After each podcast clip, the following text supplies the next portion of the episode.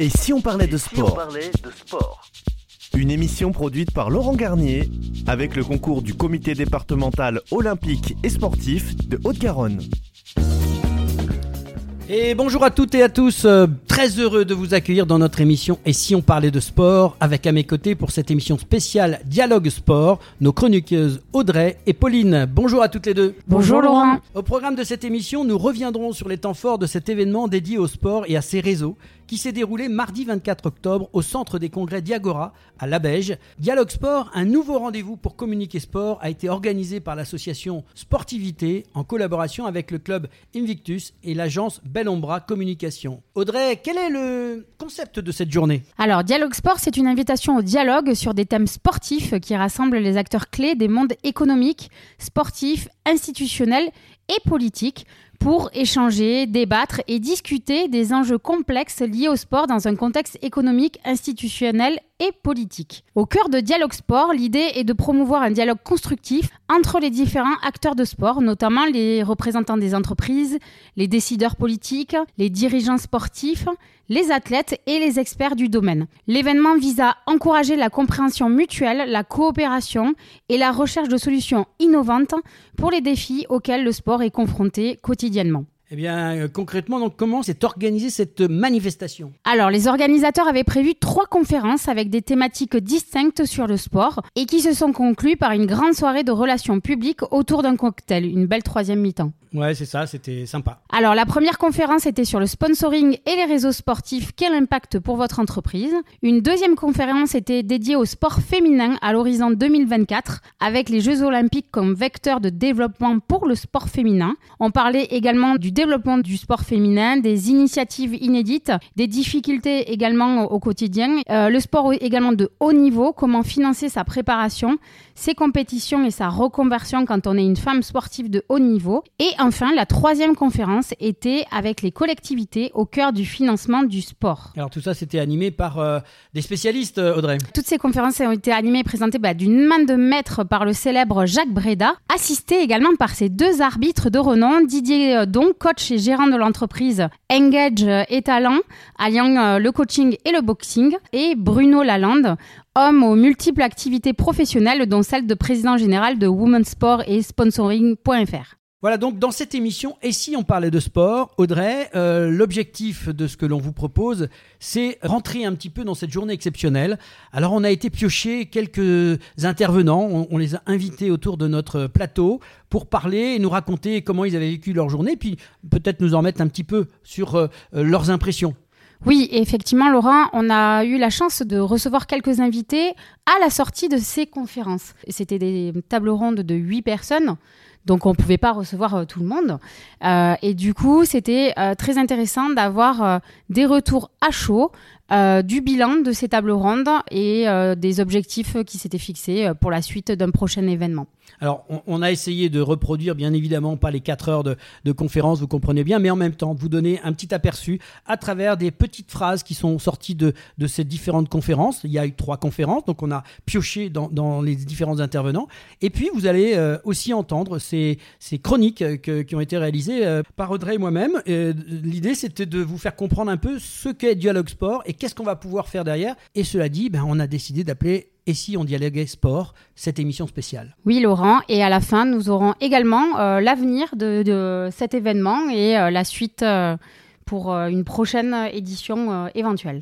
Avec notre André Lafenêtre, En conclusion. l'organisateur. Merci Audrey pour euh, cette présentation complète. Pour l'émission Et si on parlait de sport, nous avons pu suivre euh, les débats et recueillir les impressions à chaud de quelques intervenants qui se sont livrés de bonne grâce au jeu de l'interview au micro d'Audrey Vidotto et de Laurent Garnier à l'issue des conférences. Et si on dialoguait sport Première conférence. Et retour sur la conférence euh, sur le sponsoring et les réseaux sportifs. Quel impact pour votre entreprise Donc cette première conférence euh, euh, traitait des bienfaits du sponsoring sur le business en général, sur les réseaux d'entreprise au service des clubs, avec les intervenants Nicolas Forêt, Jean-Pierre Payol, Thomas Fantini, Camille Node, Laurent Porte, Antoine Lebrun, Bruno Lalande et Maël Philopon. Retrouvez maintenant les extraits des intervenants sur scène. Lors de cette conférence. Et oui, donc avec euh, la première intervention d'Antoine Lebrun, directeur RSE, organisation et transformation du groupe LP Promotion. Ce qui est important, c'est que nous, on, même si aujourd'hui on travaille à l'échelle nationale, on reste un, un promoteur des territoires et, euh, et c'est vraiment notre zone d'action, notre échelle. Et aujourd'hui, euh, à côté des partenariats de sponsoring emblématiques, vous avez cité le TFC, l'Aviron Bayonnais, le TMB. Euh, on a aussi euh, plus d'une soixantaine de, partenariats avec euh, des petits clubs et associations sur l'aspect sportif et culturel. Et j'ai envie de parler aussi de ces partenariats-là parce que hum, la, stratégie de sponsoring et mécénat, elle obéit à une certaine cohérence. Et on se veut donc promoteur des territoires. Donc les partenariats sportifs avec des clubs professionnels vont nous donner la, capacité d'avoir une notoriété, une image de marque pour, pour travailler la, confiance auprès des partenaires. Mais l'échelle locale, elle est hyper importante. Moi, dans mon métier, dans la, dans la RSE, un des premiers trucs qu'on doit faire, c'est de cartographier ces parties prenantes. Donc, euh, donc quand on est promoteur, ce qui marque un petit peu, c'est qu'on a une grande diversité de parties prenantes. On a des professionnels, on a des élus, des collectivités, mais on a aussi beaucoup de particuliers, du propriétaire, le voisin, le, le, salarié, euh, le futur client éventuel. Et donc, bah, tous ces gens-là, euh, on, on, va beaucoup les retrouver aussi dans les clubs de quartier. Et, et un de nos enjeux aujourd'hui, construire des logements, c'est quelque chose d'hyper important parce que bah, on loge les gens, mais mais mais un projet de, de, construction, il a toujours une dimension d'acceptabilité. Donc, on est souvent amené à faire de la concertation et finalement, bah, s'impliquer à l'échelle du quartier. On parle souvent de clubs de quartier, à l'échelle du quartier, dans des clubs, dans des associations, bah, ça nous donne quelque part ce, ce relationnel, ce, ce, ce côté euh, humain avec euh, avec des personnes qui vont pouvoir nous faire parfois euh, des retours spontanés sur tel et tel projet, un contact, une entreprise qui pourrait travailler avec nous.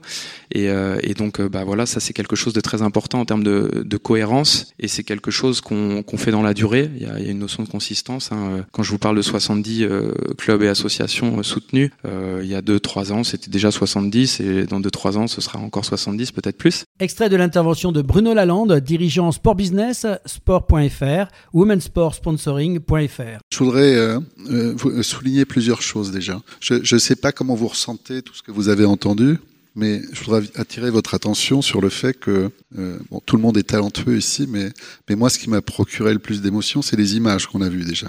Euh, et, et sur cette question de finance, je voudrais vous dire deux choses. La première, c'est que le sponsoring, c'est un sujet sérieux. Euh, ça représente 2,5 milliards d'investissements euh, en France du secteur euh, privé euh, et au risque de vous, surprendre. Alors c'est moi je suis qu'un observateur, hein, donc je regarde les faits. KPMG a, publié une étude récemment sur ces 2,5 et au risque de vous surprendre, 36% de cette masse d'argent, majoritairement, elle est initiée par les clubs amateurs. Premier point. Le deuxième point, ce, ce, ces 2,5 milliards, c'est les clubs pro, les fédérations, et les événements sportifs. Et euh, la majorité fait autorité. Hein, et 51% de ces 2,5 milliards, c'est généré par TPE ou des PME avec des contrats qui sont inférieurs à 100 000 euros. Oui, il y a tout le reste, 49%, c'est-à-dire hein, Toyota, partenaire monde euh, du, du, CIO, euh, ou Visa, Mastercard, mais bon, il y a aussi tous les autres.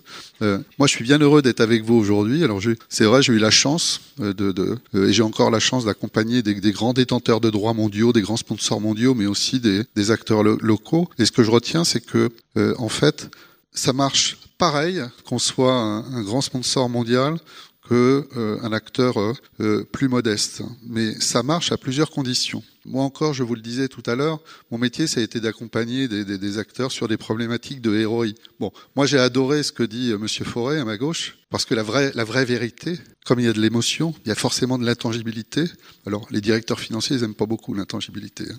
Quand on arrête, on se rend compte de l'effet que ça procurait n'est-ce pas? Et, et, pour moi, ça, c'est un, un, point important. Le sponsoring, ça marche toujours à tous les coups à partir du moment où il y a des règles qui sont respectées, on l'a entendu ici, la durée. Alors il y a des one-shots qui marchent, hein, mais c'est plus rare. La durée, c'est important. Il faut que ça soit dans une vision stratégique. Donc il faut qu'il y ait une vision stratégique de l'entreprise. Il faut qu'il y ait une stratégie. Il faut qu'il y ait une exécution stratégique et il faut qu'il y ait un accompagnement. À partir du moment où ces règles-là, elles sont respectées, ça marche à tous les coups. Alors, il y a des indicateurs euh, euh, euh tangibles hein, qui sont nécessaires dans l'entreprise. Hein. En l'occurrence, euh, ça génère de la préférence de marque. Et puis après, ça va dépendre de la stratégie des, entreprises, des produits qui sont au cœur du terrain de jeu, hein, comme comme aide, ou des produits qui sont en, périphérie dans la prévention, comme rempart mutuel. ils n'ont pas les mêmes objectifs. Et extrait de l'intervention de Laurent Porte, directeur du CEVIF, collectif de valeurs, d'insertion, de formation, de sport et de santé. Euh, bonjour à tous. Donc, euh, je suis Laurent Porte, directeur du CEVIF. Mais auparavant, en fait, euh, j'étais éducateur sportif au Toulouse Aviron Sport et Loisirs. C'est une association qui a été créée en 82 pour développer du socio-sportif. En fait, vous imaginez à 40 ans, en fait, développer du socio-sportif. Maintenant, en fait, on, on en mange dans toutes les sauces et le socio-sportif. Mais qu'est-ce que c'est le socio-sportif? Et nous, il y a quelques années de ça, en fait, en 2016, on s'est dit, on va développer une autre association qui s'appelait le Groupement Nautique Toulousain pour pouvoir développer une, une action sur euh, tout ce qui était insertion par le sport. Donc on a deux associations, le TSL et euh, le CEVIF. Une association qui œuvre sur la jeunesse, donc euh, le TSL, une association qui œuvre tout sur, l'insertion avec l'outil sport comme un outil de remobilisation au sens plus large. À suivre, nous vous proposons de retrouver nos invités au micro d'Audrey Vidotto qui ont accepté de nous retrouver sur ce plateau euh, de Si on dialoguait sport. Et on a le plaisir de recevoir Nicolas Forêt de la société Aide qui vient d'intervenir sur la table ronde de sponsoring, l'impact sur les entreprises. Donc merci Nicolas euh, d'avoir euh, ben, voulu jouer le jeu avant de repartir pour de nouvelles aventures. on a un petit peu suivi ton intervention. J'aimerais bien te poser la question. déjà, pourquoi avoir choisi de t'investir à fond personnellement dans le sport? Fait carrément ta carrière, ça fait au moins plus de 11 ans, en tout cas au sein de Aide. Et pourquoi avoir accepté l'invitation euh, de participer à cette table ronde? Euh, Bonjour à tous. Donc euh, la première des raisons, elle s'appelle André Lafenêtre, que je connais depuis longtemps. Je suis originaire de la région toulousaine, avant de partir vers d'autres cieux, le siège de Aide étant à Grenoble. Donc je suis originaire de la région toulousaine et ça me tenait à cœur évidemment de participer à, à cet événement. D'autant plus que oui, le sport c'est ma carrière. Je l'ai commencé en tant que pratiquant pour en faire un, business maintenant avec mes entreprises. Donc aujourd'hui, sur le sujet du sponsoring, ma marque avait une voix porteuse euh, là-dessus. Donc euh, il m'a paru tout à fait normal de venir dire quelques mots et d'échanger. Surtout que ça a été euh, parfaitement, enfin plutôt productif on a eu des différents points de vue euh, très intéressants. Alors, je rappelle le thème de cette première euh, table ronde, c'était sponsoring et réseaux sportifs. Quel impact pour votre entreprise? Alors, tu l'as très justement dit lors de ton intervention. Euh, le sponsoring, c'est aussi un investissement dans le temps, puisque ta société a, en tout cas, moi, ça m'a marqué, j'ai noté, vous sponsorisez depuis l'âge de 6 ans euh, un tennisman euh, maintenant qui est émérite. Richard mais Gasquet, oui. Voilà, ah, je voulais pas citer de nom, mais je ah, te laissais la première. Non, non, mais c'était pour toi justement. Je préférais te laisser la. Il le sait déjà. je pense qu'il le sait, oui, que, que vous le soutenez. Et du coup, moi, ça m'interpelle parce que effectivement, c'est un pari sur l'avenir. Parce qu'à l'âge de 6 ans, on peut pas dire déjà détecter des talents. Enfin, euh, ok, 6 ans, ça peut être un talent quand même, mais, mais voilà, c'est un pari aussi le sponsoring. Et... oui, oui, c'est un pari. Et aujourd'hui, le sponsoring, ça fait partie de la responsabilité d'entreprise. Hein on peut voir le côté mercantile, oui, pour nous, de rémunérer, de rétribuer des athlètes en contrepartie de droits d'image, mais ça va bien au-delà de ça. Euh, encore une fois, il y a un Richard Gasquet, mais il y a 1000 euh, personnes derrière qu'on va équiper, qu'on va sponsoriser avec euh, des retours perdants. J'ai des tas d'exemples de gens qui étaient des futurs espoirs et qui, pour X mille accidents de la vie, n'ont pas développé, sont pas devenus Novak Djokovic ou Alexis Penturo dans le ski. Donc, c'est notre responsabilité d'avoir une partie perdante un petit peu là-dessus. Bon, effectivement, aujourd'hui, euh, c'est une expertise, le métier dans le sponsoring, et euh, on essaye effectivement de, mélanger euh, ROI, hein, du retour sur investissement, mais aussi bah, une dimension citoyenne dans cette approche. Et, justement, tu parlais de l'évolution du sponsoring vers le sport émergent, donc le paddle ou d'autres sports comme ça, qui sont pas, enfin ça, la table ronde, on reparlé des quatre plus gros sports, mais justement, on a tous ces autres sports au-delà. Quels sont les avantages et les bénéfices pour toi de pouvoir ben, euh, être mécène, partenaire de joueurs, euh, quel que soit leur niveau ou quel que soit leur avenir, de transmettre cette passion. Alors, j'ai pris l'exemple dans la table ronde du paddle parce que c'est un sport émergent et qu'aujourd'hui, chaque fois qu'on met un euro sur la table pour le paddle, euh, on récupère euh, rien du tout. Bon, c'est bien normal, il n'y a pas de marché, il n'y a pas encore de développement de la pratique, on est dans les balbutiements. Donc aujourd'hui, on investit, on sait qu'on retrouvera peut-être nos fonds dans 5 ans, 10 ans, 15 ans peut-être, au mieux. Donc les avantages pour nous, c'est un des gros avantages du sponsoring et de la on va dire, je vais dire, de la participation à l'écosystème d'un sport, c'est surtout ben, d'être dedans, hein, tout simplement. Hein. C'est aujourd'hui, ça nous permet d'avoir une expertise euh, pratique qui va nous permettre ben, de développer les meilleurs produits pour les joueurs du dimanche euh, et pas que de Novak Djokovic euh, ou Gasquet. donc c'est notre expertise, elle va au-delà du sponsoring, elle va aussi dans la pratique du sport lui-même et de tous les sports dans lesquels on est présent. Super. Et du coup, une conclusion sur cette conférence et sur ta participation à, cette table ronde et sur l'événement Dialogue Sport en général? J'ai pas appris grand chose, mais ce que j'ai apprécié, c'est surtout vraiment l'échange de points de vue. Bon, il y avait aujourd'hui, euh, dans le sponsoring, il y avait une, une, mutuelle, euh, la mutuelle du Rempart en l'occurrence, ou qui a certainement une approche un petit peu différente de la nôtre. Euh, il y a des associations avec des vocations RSE très importantes là-dessus, qui, qui, peuvent nous inspirer à nous comme marque dans l'approche sponsoring, parce que encore une fois, il, y a, il est impossible de n'y voir que du mercantile et du business. Bah, merci beaucoup Nicolas Forêt, et puis bah, à très bientôt euh, et, tu es le bienvenu quand tu veux dans Ici on parlait de sport. Merci beaucoup. Jean-Pierre Payol, directeur général de la Mutuelle du Rempart. Merci beaucoup Jean-Pierre euh, d'avoir accepté de poursuivre ta table ronde avec cette interview. Merci Audrey. Alors aujourd'hui, Jean-Pierre, j'aimerais qu'on revienne sur euh, bah, pourquoi cette participation à cette table ronde. Donc on va rappeler, c'était le sponsoring et les réseaux sportifs. Quel impact pour votre entreprise? À titre personnel, pourquoi avoir choisi aussi euh, bah, de t'impliquer dans cette table ronde? Pourquoi avoir choisi, avoir accepté de, participer Pour plusieurs raisons. Alors il y en a une qui est humaine, tout simplement, c'est le, le rapport avec André euh, de La Fenêtre, donc qui est l'organisateur, euh, et on se connaît depuis euh, de nombreuses années. C'est quelqu'un qui est extrêmement investi dans ce qu'il fait, et en particulier dans la promotion du sport. Donc je ne pouvais pas ne pas lui dire oui, déjà, c'est un premier point. Le deuxième, c'est qu'effectivement, c'est un sujet ben, qui nous concerne à la mutuelle du Rempart, qui est devenu depuis peu Rempart Mutuel, mais on est toujours les mêmes. Et ça nous concerne puisqu'en fait, effectivement, on est une structure à but non lucratif mais qui est très investi dans le partenariat sportif, que ce soit du sponsoring ou du mécénat, et que c'était légitime effectivement qu'on puisse évoquer euh, à la fois nos actions, notre vision du sponsoring euh, lors de ce colloque. Donc euh, voilà, c'était les, deux principales raisons. Et puis aussi, j'ai remarqué que le parterre d'intervenants qui m'accompagnaient à la tribune était particulièrement varié et intéressant. Donc euh, j'ai beaucoup appris aussi, j'ai pris quelques notes d'ailleurs et euh, c'était très riche. J'espère que ça a été perçu comme ça par les auditeurs ou, ou les spectateurs. Alors c'était super intéressant. Euh, moi j'ai noté des très belles phrases et en tout cas une très belle vision de ton témoignage. J'aimerais justement que tu partages un petit peu à ces auditeurs quels sont pour toi les avantages et les bénéfices, soit de sponsoriser, soit effectivement d'être mécène. Oui, j'ai fait la différence, mais sans forcément faire d'opposition mhm, parce que tout à fait. factuellement le sponsoring c'est un accompagnement financier avec un, une attente de retour sur investissement, on va dire une contrepartie en tout euh, le mécénat, c'est plus de l'ordre du caritatif. Euh, mais pour nous, on ne fait, pas de différence. Si, il y en a une, mais euh, juridique. Mais en fait, suivant les projets, suivant les structures, on est soit sponsor, soit mécène, soit parfois les deux à la fois. Donc, ceci étant dit, le sponsoring pour les mutuelles Rempart, c'est c'est une vieille histoire qui est tout d'abord liée à ce qu'on est, puisqu'on est donc une mutuelle qui est spécialisée en complémentaire santé et prévoyance. Et donc, on s'intéresse, je dirais depuis notre origine, il y a 90 ans, 91 ans maintenant, à la santé des gens, à la santé de nos adhérents on n'est pas une exception. Hein. C'est le cas de la plupart des, structures mutualistes en France, euh, je dirais de toutes les structures mutualistes. À la différence près, peut-être que euh, Mutuelle du Rempart, on a, euh, Rempart Mutuel, on a investi dans l'activité physique et sportive, dans la promotion de l'activité physique et sportive depuis au moins 2008, si ce n'est plus, d'autres manières, je dirais mais plus depuis 2008 en termes de sponsoring, euh, en soutenant des clubs sportifs euh, pour cette raison-là de promotion de l'activité physique, parce que, comme on le, sait d'évidence, le sport, euh, c'est la santé, c'est la santé physique, c'est la santé mentale aussi, et puis c'est un, formidable outil de prévention primaire, mais aussi tertiaire, c'est-à-dire y compris pour des, pathologies lourdes. Ça, c'était plutôt une nouveauté, parce que ça fait que quelques années que le corps médical reconnaît que l'activité physique, pour des pathologies importantes, est vertueux.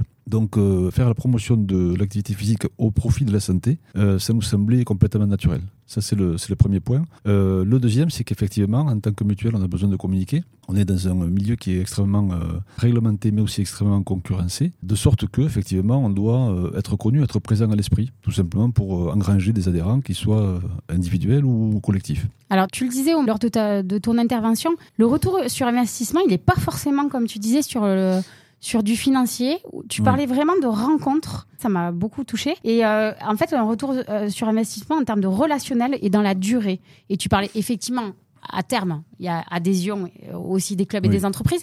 Mais toi, tu as vraiment mis l'accent sur le retour sur investissement en termes de rencontres et de relationnel que tu pouvais. euh, Parce que c'est le, le, le premier point d'accroche. Euh, pourquoi on va sponsoriser ou être mécène de, tel club, pardon, de telle association ou de tel sportif? Parce qu'à un moment donné, il y a euh, une rencontre soit avec un projet, soit avec euh, des femmes et des hommes, et surtout des femmes et des hommes, et qu'il y a une identification entre le projet de ces personnes-là, leur personnalité, leur potentiel, et euh, effectivement ce que, ce que nous on en perçoit et, euh, et la valeur qu'on lui met.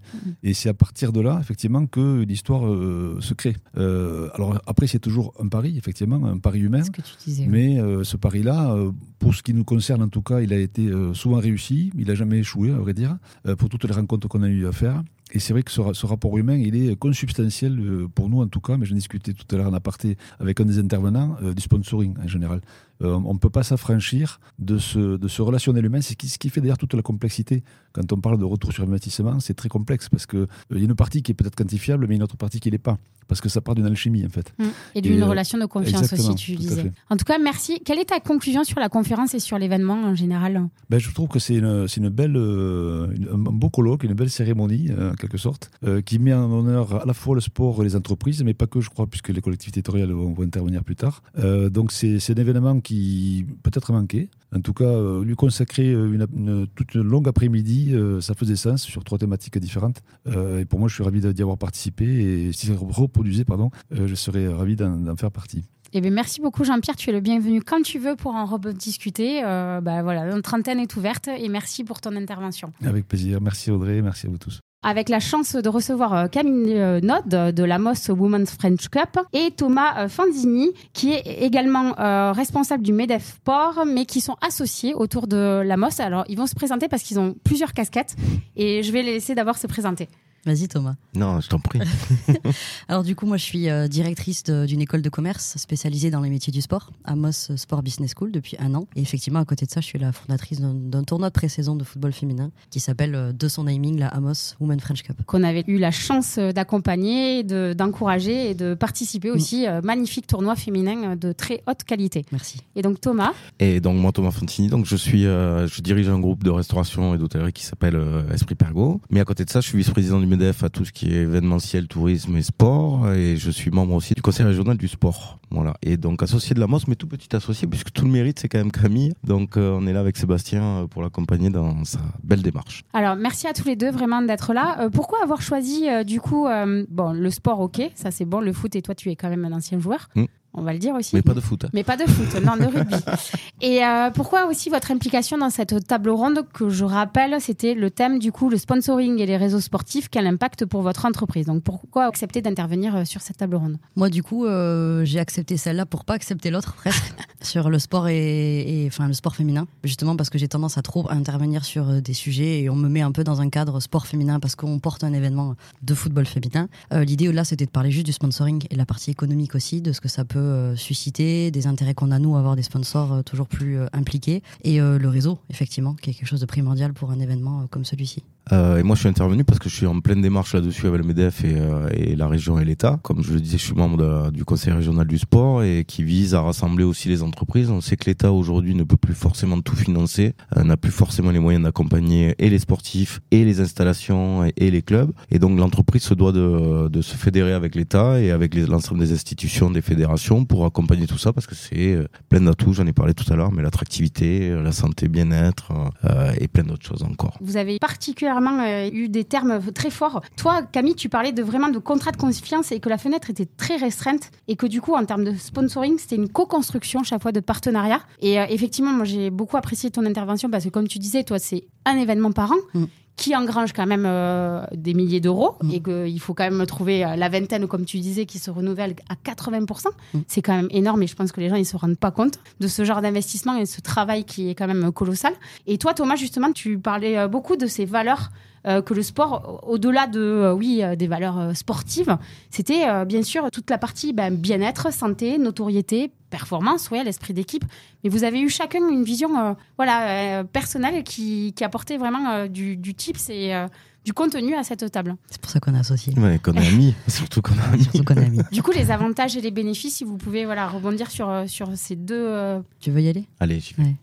Euh, bah alors déjà sur sur sur ce qu'a dit Camille, euh, je le vois de l'intérieur parce que je l'accompagne, mais euh, il faut, enfin, je pense que personne n'imagine euh, ce que ça ça représente en implication, en stress, en, en investissement personnel euh, pour arriver tous les ans à renouveler un tournoi comme ça qui me paraît être en plus primordial pour une région que c'est enfin c'est une opportunité pour nous d'avoir ce tournoi. Et je crois que ça n'a pas été saisi par tout le monde. Et, et Camille se démène tous les ans, tous les ans c'est comme elle le disait c'est remis à zéro. Et euh, et on a la chance d'avoir ça, on a la chance d'avoir des gens comme Camille et je crois qu'il faut qu'on les soutienne. Et donc moi perso euh, c'est pour ça que j'ai voulu que le Medef euh, s'investisse à fond dans le sport parce que euh, on en a parlé mais au-delà de, ce que peut véhiculer le sport en termes de performance, en termes d'esprit d'équipe, en termes de dépassement de soi-même, d'humilité aussi, de remise en question, c'est aussi l'attractivité, la notoriété, aussi fédérer des acteurs économiques dans toute une région. Et l'événement sportif permet ça, le club sportif permet ça, le sportif de haut niveau peut aussi amener beaucoup de choses à l'entreprise au dépassement des équipes, euh, à la fédération des équipes et donc tout ça en fait se mêle.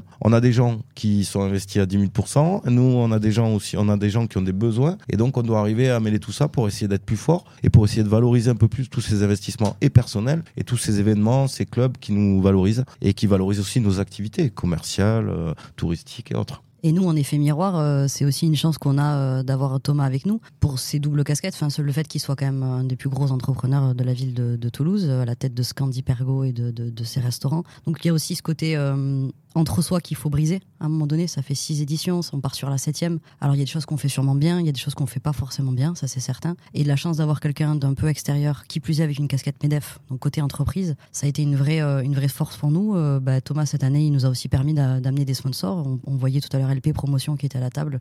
C'est grâce aussi au réseau de Thomas. Après, voilà, une fois plus, comme je disais, le plus dur c'est de pouvoir euh, convaincre et de pouvoir garder. Ça c'est notre travail à nous en tant qu'événement. Mais, euh, mais c'est l'intérêt qu'on a nous de développer un réseau aussi localement avec des entreprises euh, parties prenantes. Et au-delà de ça aussi, Thomas, tu disais que toi, tu avais aussi un enjeu qui est 5 ans pour tout mettre en place au sein de ton engagement aussi auprès du MEDEF. Donc, est-ce que tu peux, euh, juste pour les auditeurs qui n'ont pas eu la chance, euh, Oui, alors. juste euh, les 5, peut-être les 5 ans, Ouais, ou c'est cinq ans. les piliers En fait, tout part de. Je l'ai dit souvent, l'État, on peut plus tout demander à l'État parce qu'aujourd'hui, il a d'autres priorités. et on parle de sécurité, d'enseignement, de plein de choses qui font qu'aujourd'hui, l'État n'a plus. On sort de Covid, ils n'ont plus forcément l'argent. La bonne initiative de l'ANS sous Claude Onesta, c'est de dire ben, on va impliquer le monde économique et on va essayer de les relier dans nos causes parce qu'on a besoin d'eux aujourd'hui. L'avenir, il sera, il se fera plus tout seul. Et, et j'avoue que le MEDEF s'est impliqué à fond là-dedans. On a pris des présidences de commission, on a travaillé avec eux. Et aujourd'hui, on est dans le conseil régional de sport, un peu dans toute la France, mais l'Occitanie est quand même la deuxième région la plus sportive de France, après l'île de France. hein. Euh, donc il y a un gros enjeu ici en Occitanie. Et euh, donc notre but, euh, c'est d'aller aider, euh, c'est de mobiliser les entreprises autour des sujets, c'est d'accompagner l'État sur, euh, sur les installations, c'est d'accompagner les sportifs euh, mineurs. Et, en plus, ça a un intérêt pour nous pour valoriser tout ça en entreprise et pour fédérer dans nos entreprises. Donc voilà, la mobilisation doit être générale. Je vous dis, le sport, c'est plein de choses. On parlait de bien-être et de santé. Enfin, c'est un vrai sujet, quoi. Le bien-être de nos collaborateurs aujourd'hui, ben, le sport, c'est un vrai vecteur de bien-être de nos col- collaborateurs. Et c'est un bien-être d'avenir aussi pour les mutuelles. Euh, J'ai vu tout à l'heure euh, la mutuelle du rempart. Euh, Voilà, tout ça, c'est des sujets, on est tous liés, on est tous en commun et qui sont d'une importance majeure. Et du coup, une petite conclusion sur votre intervention sur cette table ronde et sur euh, l'événement en général Dialogue Sport au sein de Diagora. Ben, du coup, moi, je m'attendais pas à ce qu'on soit aussi nombreux. Enfin, j'avais vu qu'on était un certain nombre d'invités. Donc, j'avais un peu peur au début de se dire on n'aura pas le temps d'échanger, de discuter. Et finalement, on a vu que très rapidement, les prises de parole euh, ont été aussi euh, ben, d'une personne à une autre en rebondissement. Et ça, c'était intéressant. Donc, on avait plusieurs personnes, l'entreprise, effectivement, nous, côté événement, le MEDEF, côté, on va dire, plus syndicat. Et puis après, on avait aussi une sportive avec la joueuse du Stade toulousain. Donc, c'était intéressant de confondre un peu tout ça, d'avoir euh, des choses très factuelles et des chiffres, et puis à la fois des ressentis plus personnels sur les difficultés qu'il y a quand même au quotidien. Et on, voit qu'il y en a encore beaucoup, même si je trouve qu'il y a de, jolies pistes d'espoir euh, côté euh, entreprise privée, parce qu'elles se mobilisent quand même de plus en plus, et nous, on le voit sur le, sur le tournoi. Pour revenir sur tout à l'heure, on a 5 ans pour le faire. 5 ans pour faire notre projet.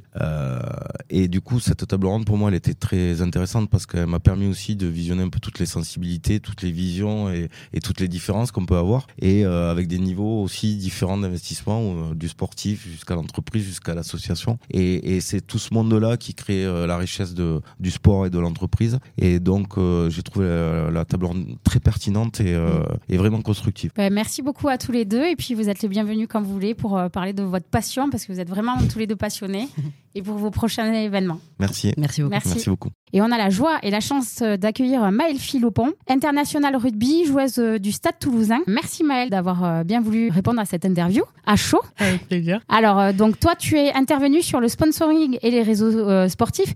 Quel impact pour votre entreprise? Mais du coup, toi, tu as une autre euh, vision, euh, personnellement déjà. Et c'est pas pour l'entreprise, mais tu vas nous expliquer. Donc, je te laisse parler. J'ai été invité pour parler de, euh, les entreprises, ok, elles donnent au club, mais qu'est-ce que nous, en contrepartie, les joueuses ou les joueurs, qu'est-ce qu'on fait pour eux? Et donc, j'ai expliqué dans le cadre du rugby féminin. J'ai d'abord expliqué que je venais de Grenoble, donc j'ai évolué au club de Grenoble et que j'ai clairement vu une différence de sponsoring. Déjà, on bénéficiait énormément du sponsoring des garçons, qui nous permettait d'avoir quand même un peu les moyens de pouvoir s'entraîner dans les meilleures conditions possibles. Et ensuite, euh, quand je suis arrivé à Toulouse, j'ai clairement vu une différence. euh, Déjà, le stade toulousain, c'est un aura dans le sud-ouest qui est énorme. Et ensuite, euh, l'évolution aussi de nous, les filles, en élite, à quel point les sponsors, ils ont amené une qualité de vie.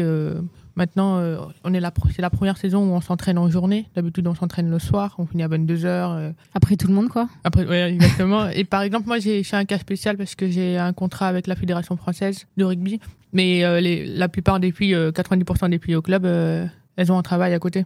Donc, euh, c'est pas là, du coup, la, la même qualité de vie. Et que je disais, du coup, que nous, les joueuses, on pouvait apporter aux, partenaires, c'est que c'est les émotions. C'est euh, nos victoires sont vos victoires, nos défaites sont vos défaites. Maintenant, on a quelqu'un qui s'occupe de tous les partenariats pour nous. Et euh, l'objectif, c'est euh, dans l'année d'avoir des actions de partenariat où on est quatre ou cinq joueuses à, y aller. Par exemple, ça peut être une séance de dédicace dans les locaux de l'entreprise, des petites actions comme ça. Et du coup, ils en ont. Enfin, c'est bien que tu sois là aussi parce qu'on n'a pas eu cette vision de toi en tant que sportive qui reçoit ce partenariat ou ce sponsoring. Qu'est-ce que vous, ça vous apporte en tant que joueuse? Euh, nous, ça nous apporte euh, des éléments indirects, on va dire. Ça va pas nous apporter de l'argent directement, même si le club euh, maintenant commence à petit à petit avoir des payes. Mais on est l'un des rares clubs en France à avoir des payes déjà. On peut être considéré comme des princesses. Mais euh, ça peut être par exemple rien que le trajet, euh, on va faire des trajets en avion au lieu d'en bus. Maintenant, on a l'o- l'occasion de s'entraîner en journée parce que le club a démarché toutes les entreprises où les filles elles travaillaient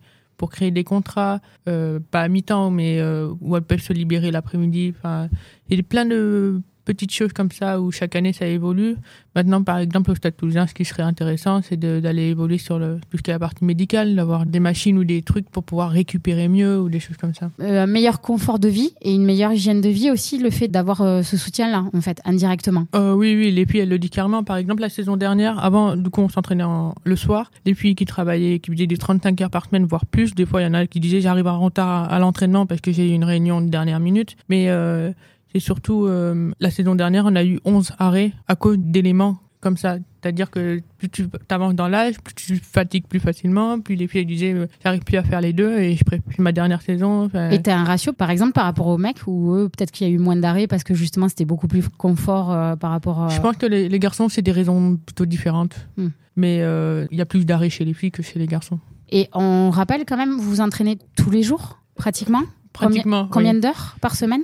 Par semaine, on est à plus de 10 heures, c'est sûr. Plus de 10 heures par semaine, sans les matchs Sans les matchs. Ouais, donc ça fait combien euh, en- Enfin, à peu près 15 heures, 15 heures semaine Tu peux monter, d'application oui, tu peux monter. 20 heures euh, ouais. Euh, 15, ouais, 15 heures plutôt. Ouais, donc un deuxième mi-temps, quoi. Oui. Un deuxième mi-temps, mais juste pour le sport, quoi. Quel est ton regard sur euh, la conférence et sur l'événement et ta participation et à cette première table ronde? Qu'est-ce que tu as pu...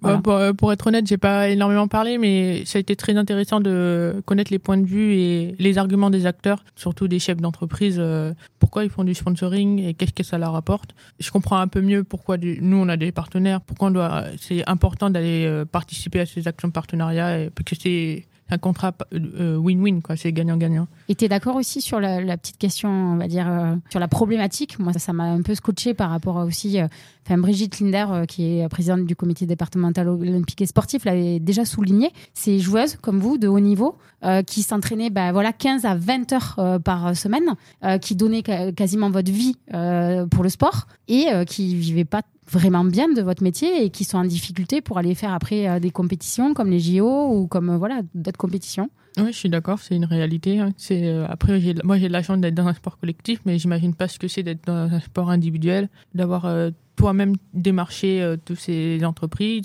prendre des refus aussi, j'imagine. Donc, euh, j'imagine que ça doit être très étreintant. Bon, en tout cas, merci. Est-ce que tu as un petit mot euh, pour euh, d'encouragement, peut-être pour les filles euh, aussi qui nous écoutent, ça fera et, euh, et sport au féminin et sport euh, table ronde de sponsoring. Eh ben, je souhaite de réussite à tout le monde et de passer une superbe année. Ben, merci beaucoup Maëlle, merci pour ton intervention et tu es la bienvenue quand tu veux dans Et si on parlait de sport? Et si on dialoguait sport? Deuxième conférence.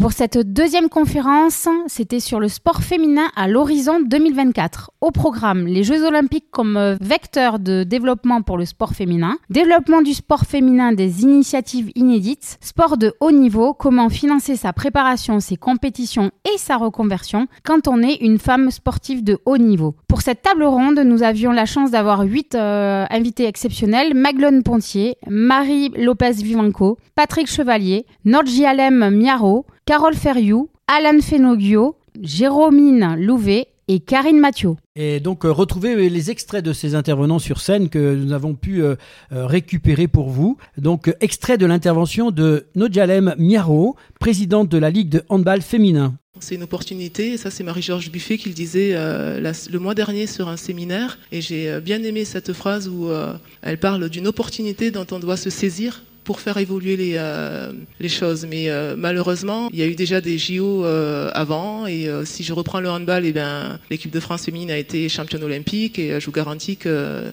n'y a pas beaucoup de lignes qui ont bougé depuis. Donc euh, c'est c'est leurré de penser que les JO vont être un peu la potion magique, il va révolutionner les choses. Par contre, il faut qu'on le prenne comme une opportunité pour continuer à travailler, mettre en lumière un maximum de sport, encore plus, et continuer à avancer. Et je pense que c'est un très très long processus. Mais ça fait partie du processus. Un mot aussi de l'intervention d'Alan Fenoglio, académiste des sportives. À Toulouse pour euh, aider au développement euh, du sport féminin, euh, surtout le sport féminin individuel, parce qu'il faut bien quand même séparer les sports co et, le sport individuel, il y a quand même pas mal de, choses différentes. Et du coup, on a créé il y a trois ans à Font-Romeu, en collaboration avec la région Occitanie, une académie qui a pour but de rassembler des jeunes sportifs de haut niveau.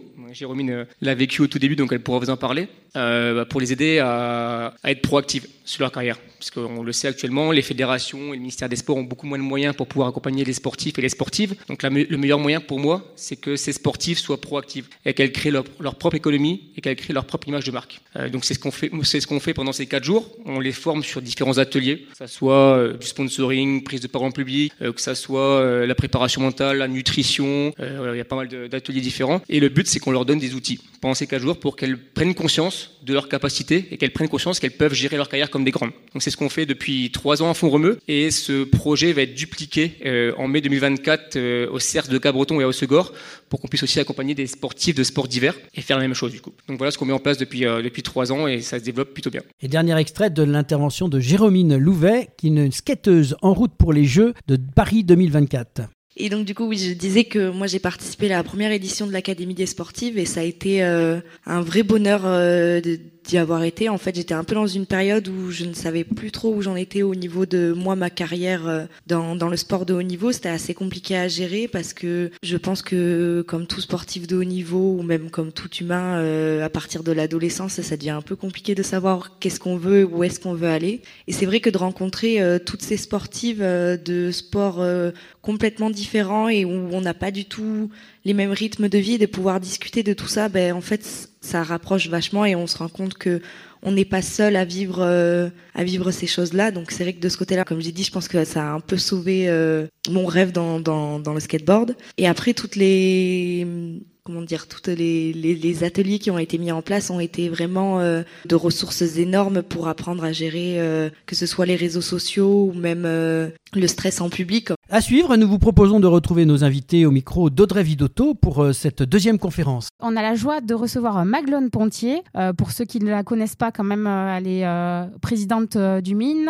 C'est une femme très engagée, euh, une actrice locale féminine euh, haute en couleur, toujours, et euh, qui n'a pas la langue dans sa poche. J'ai le droit de le dire ou pas trop Et tu peux. Je peux. Voilà. Et donc là, euh, responsable présidente de la Maison du Sport au féminin. Donc euh, on a eu la joie de t'écouter vraiment euh, intervenir sur cette table ronde qui était donc le sport au féminin à l'horizon 2024. Mais euh, comme on disait, euh, l'horizon 2024, c'est l'année prochaine. Mais il y a des choses à faire déjà cette année et tu l'as très justement dit. Est-ce que tu peux euh, du coup nous faire un, petit rappel de ton intervention? Pourquoi aussi avoir choisi d'intervenir sur ce sujet et d'accepter l'invitation peut-être d'André sur cette table ronde qui est quand même importante le sport au féminin Alors j'ai accepté tout d'abord euh, d'intervenir parce que je pense qu'il faut prendre la parole dès que l'espace le permet. On en a beaucoup parlé pendant la table ronde. Aujourd'hui, les femmes sont peu visibles. Euh, je le disais, l'UNESCO rapporte que 4% euh, seulement des sports médiatisés concernent les femmes, donc il y a un énorme chemin à parcourir. Donc dès qu'on peut être médiatique et médiatisé, je pense qu'il faut saisir l'occasion. On l'a dit aussi, 2024, c'est pas un horizon 2024, c'est euh, l'occasion de parler du sport au féminin, mais c'est pas 2024, même si les Jeux sont pour la première fois paritaires, qui va régler euh, les soucis d'inégalité qui sont très prégnants dans le sport entre les femmes euh, et les hommes. Alors du coup, toi, par rapport à la maison du sport au féminin, il y avait six axes de travail. Il y a un autre truc que tu as dit, et ça, ça m'a scotché, la, mascotte. Est-ce que tu peux redire la mascotte du NBA, s'il te plaît? J'adore cet ah exemple, qui est, terrifiant. Terrifiant et, très symptomatique en même temps. Oui, la mascotte de la NBA gagne trois fois plus que le plus gros des salaires féminins en basket aujourd'hui. Voilà. Donc je pense que ça prouve un peu la considération de la femme dans le sport. Et pourtant, il y a plein d'initiatives. Et pourtant, on l'a vu aujourd'hui, il y a plein d'hommes et de femmes qui agissent et qui font, mais factuellement, on est euh, dans un secteur très inégalitaire. Et c'est rigolo et, effroyable en même temps parce que le sport, c'est un lieu vraiment de méritocratie, c'est ce qu'on disait, de tolérance, de vivre ensemble. C'est le seul endroit où en France, on applaudit euh, euh, tous les genres, toutes les races, etc. Et c'est merveilleux, quoi. C'est l'endroit où on se réunit dans, le, voilà, dans une espèce de bienveillance, dans un rêve commun, etc. Et en même temps, on s'aperçoit que 10% des femmes sont à la tête des ligues et des fédés. On s'aperçoit que dans les 100 sportifs du monde, les mieux payés, il y a que deux femmes, merci le tennis, Serena et Naomi. Euh, on s'aperçoit que dans les équipements sportifs, 90% portent le nom d'hommes et seulement 10% portent le nom de femmes. Et euh, c'est ces espaces où les femmes sont peu visibles, c'est ces espaces où les femmes n'ont pas accès qui créent des inégalités dans le sport, mais partout ailleurs. Parce que le sport, c'est un vecteur euh, sociétal très fort et c'est un marqueur sociétal très fort. tout le monde fait du sport, tout le monde a un rapport avec le sport donc euh, dans ce combat, on va bien au-delà. Et c'est la place euh, de la femme dans la société, dans son parcours professionnel, dans la représentativité qu'elle peut avoir dans l'espace public, etc. Et tu disais aussi à très juste titre que c'est le plus beau, euh, mais, enfin, c'est des grandes méritocraties, mais c'est aussi le lieu de grande violence et d'inégalité. Exactement, on, l'a vu, et c'est vrai que la, maison du sport s'est créée il y a un peu plus d'un an maintenant, autour de, grands sportifs de haut niveau. Hein. On a vu Nodi Miaro tout à l'heure, la présidente de, la Ligue de, de hand. on est avec le TF Damien Comoli et Didier Lacroix pour le Stade Toulousain qui sont tous les deux mes vice-présidents. On est parfaitement paritaire. Hein. C'est pas un, arcane euh, féminin du tout. La maison du sport au, féminin, il y a euh, Intersport, la BNP, le Medef, la Dépêche, euh, Pierre Fabre, les pharmacies Lafayette. Enfin, il y, a toute la place toulousaine et tout le game sportif, associatif, club privé dans ce dans ce combat-là. Donc c'est pas du tout un, combat qui doit être dogmatique. Je le disais, c'est un féminisme strict, très ouvert et des combats qui a mené euh, tous ensemble et de manière ultra pragmatique. Quelle est un petit peu ta conclusion sur euh, cette table ronde pendant euh, une heure, une heure et demie? Vous avez pu débattre de ça. Est-ce qu'il y a eu, voilà, toi, quel est ton regard maintenant à la fin de cette table ronde? Est-ce qu'il y a de l'espoir? Est-ce que là, la, dernière phrase s'entend pour. moi, ça m'a. Mais ce que c'est pas vrai, c'est l'égalité des salaires qui est la, plus proche parité qu'on va atteindre. Elle est en 2187, donc en plus c'est pas 100 ans, mais c'est pas grave. Euh, non, non, je pense qu'il y a encore énormément de, chemin. On l'a vu, enfin les actualités dernières. Euh, je, je vais pas citer de, de noms, parce qu'on va encore euh, dire que je, parle trop, mais les violences dans le sport et les attitudes qu'il y a pu avoir contre des femmes sont hallucinantes. Faut quand même qu'on s'en rende compte. Enfin, elles sont hallucinantes. Donc bien évidemment que le chemin il est, il est encore hyper long et je peux pas accepter, trouver ça acceptable qu'on se dise c'est bien en avance. Bien évidemment que c'est chouette d'avancer et qu'on recule pas, et quoique, hein. euh, voilà, on n'a qu'à voir l'actualité aux États-Unis ou ailleurs pour voir que si, on recule à certains endroits. Euh, mais il faut, je pense, toujours, toujours beaucoup s'indigner euh, et lutter sur tous ces sujets. Donc, lutter sur tous ces sujets, c'est parler des femmes, les visibiliser. c'est ce qu'on a dit tout à l'heure. Hein. on a un podcast qui s'appelle Niquer autour du sport au féminin qui est génial. On écrit des bouquins, on intervient dans les écoles toutes les semaines, on change le nom des équipements sportifs pour donner des noms de femmes, etc. Il faut s'emparer de manière euh, pragmatique et visible de tous ces sujets. Ben, merci beaucoup. Un petit, un petit bilan, enfin un petit point sur l'événement aussi, Dialogue Sport euh, sur Toulouse. C'était Bien sûr, bah, je félicite déjà les organisateurs. Euh, le sport en général, parfois, est, est, un peu, est un peu malmené, on va dire. on n'en parle pas, mais par exemple, il y a 60% des sportifs de haut niveau qui vont au JO, hommes et femmes, hein, qui vivent sous le seuil de pauvreté. On est dans un pays où la culture sportive est pas, est pas hyper mise en avant par rapport à d'autres pays comme les États-Unis par, par ailleurs, où le sport fait partie intégrante de votre carrière universitaire, de votre parcours, de votre mérite, etc. Donc je pense que tous les événements où on parle de sport sont bons à prendre et sont à valoriser. Il faut être présent. Ben, merci en tout cas de ta présence. Merci d'avoir bien accepté cette interview. Et puis à très bientôt. Dans, tu es la bienvenue quand tu veux pour parler aussi de sport et de tes autres projets dans Ici on parlait de sport. Merci, merci mesdames. Marie Lopez Viganco, c'est ça? Vivanco. Vivanco. Bonjour. Bonjour. Et euh, on accueille en même temps Patrick Chevalier. Bonjour. Tous les deux, vous avez monté une petite structure qui s'appelle Juvaprod. Vous êtes des passionnés euh, d'images, on va dire, de photos et de reportages. Euh, vous êtes ici à Dialogue Sport, qui vous amène pour un sujet sur le sport féminin. Donc je vais d'abord m'adresser à Marie. Qu'est-ce qui vous a fait venir sur ce Dialogue Sport? Quelle est la, votre présence en fait? C'est Patrick. Patrick, c'est mon moteur. et qui est toulousain. J'adore venir à Toulouse et il se passe tellement de choses euh, dans le sport à Toulouse et notamment dans le sport féminin. Voilà, on est militant du sport féminin et euh, il me semble important de prêcher la bonne parole. Voilà, dans tous les événements sportifs et les, voilà tout ce qui est conférences etc sur le sport. Euh, voilà, pour pas oublier le sport féminin et le handisport. Alors justement, vous êtes sur des produits vous spécifiques puisque tous les deux vous avez cette société de production de films en ce moment et vous êtes sur un projet ou même un projet à venir, mais quelque chose qui est déjà qui, qui est en cours et qui tourne. Tu me disais tout à l'heure, Patrick, que ça tourne un petit peu partout en France. Oui, alors c'est un film euh, qui s'est terminé en 2020, en pleine pandémie. Alors on rappelle le nom du, film Alors le titre du film, c'est Sportif, deux points, le parcours médiatique des combattants. D'accord. Donc ça veut tout dire. Il est sorti en 2020, on a commencé la tournée en 2021 et aujourd'hui en 2023, il continue à tourner euh, puisque Marie l'a présenté il y a encore pas très longtemps et aujourd'hui on en est à plus d'une centaine de projections dont l'Assemblée nationale, le Sénat et à la fin de l'année au Conseil de l'Europe à Strasbourg. Alors ça, ça c'est pour la diffusion. Moi, ce qui m'intéresserait, c'est qu'est-ce qu'il y a dedans, Marie? Qu'est-ce que vous nous avez mis dans ce, dans ce projet? Alors déjà, il n'y a pas de voix off. Je vais d'abord dire ce qu'il n'y a pas parce que en fait, je déteste les voix off et finalement, le sport féminin, on ne les entend jamais parler. Et donc, c'était l'occasion de les faire parler parce qu'elles ont plein de choses à dire. Donc, on a des sportives, euh, mais pas que des sportives. On a des, acteurs du sport à tout niveau, euh, des fédérations, euh, des coachs, des clubs. On a le CSA, qui est maintenant l'ARCOM, qui parle, des journalistes. Et on a donné la parole autant de, à de femmes qu'à d'hommes. Ça, c'était très important parce que. Euh... Bah, aujourd'hui, il faut l'égalité, hein, sinon ça marche pas. Il hein. faut l'égalité. et puis, j'avais pas envie qu'on dise Ah là là, c'est encore un film euh, pour avec les des extrémistes, euh, féministes, euh, voilà. Et on voulait certainement pas voilà faire parler que des femmes. Et puis parce que c'est pas qu'une histoire de femmes, hein, c'est voilà, et qu'il y a plein plein d'hommes qui soutiennent le sport féminin. Donc ça, c'est important de le dire parce qu'on voilà. On... Et justement, alors pour être très concis, qu'est-ce qu'il y a au cœur de ce film? C'était quoi la, la, genèse de cette histoire? Pourquoi on va chercher un film sur les sportifs? Qu'est-ce qu'on a voulu faire ressortir? Bah, c'est de comprendre pourquoi on les voit pas. D'accord. Donc à, travers les images. Et qui dure combien de temps ce reportage? Alors il dure 52 minutes. 52 minutes d'images, de belles images, j'imagine. On parlait tout à l'heure en off que vous avez mis la photo. J'imagine que la, qualité, l'esthétique doit être important dans ce film? Oui, euh, tout est filmé à l'appareil photo. Et euh, comme on a eu euh, du mal, on n'a pas eu de chaîne au début qui nous ont suivis, hein, parce que quand on parle du sport féminin, ça n'intéresse personne à part si c'est gratuit. Et donc, on l'a fait avec euh, les moyens du bord. Donc, c'est-à-dire que Patrick est allé chercher le financement et je suis allée sur le terrain filmer, j'ai monté, j'ai réalisé seul. Donc, le film, il est pas, voilà, il est ce qu'il est. Euh, il n'est pas parfait, mais euh, il donne la parole et il est authentique.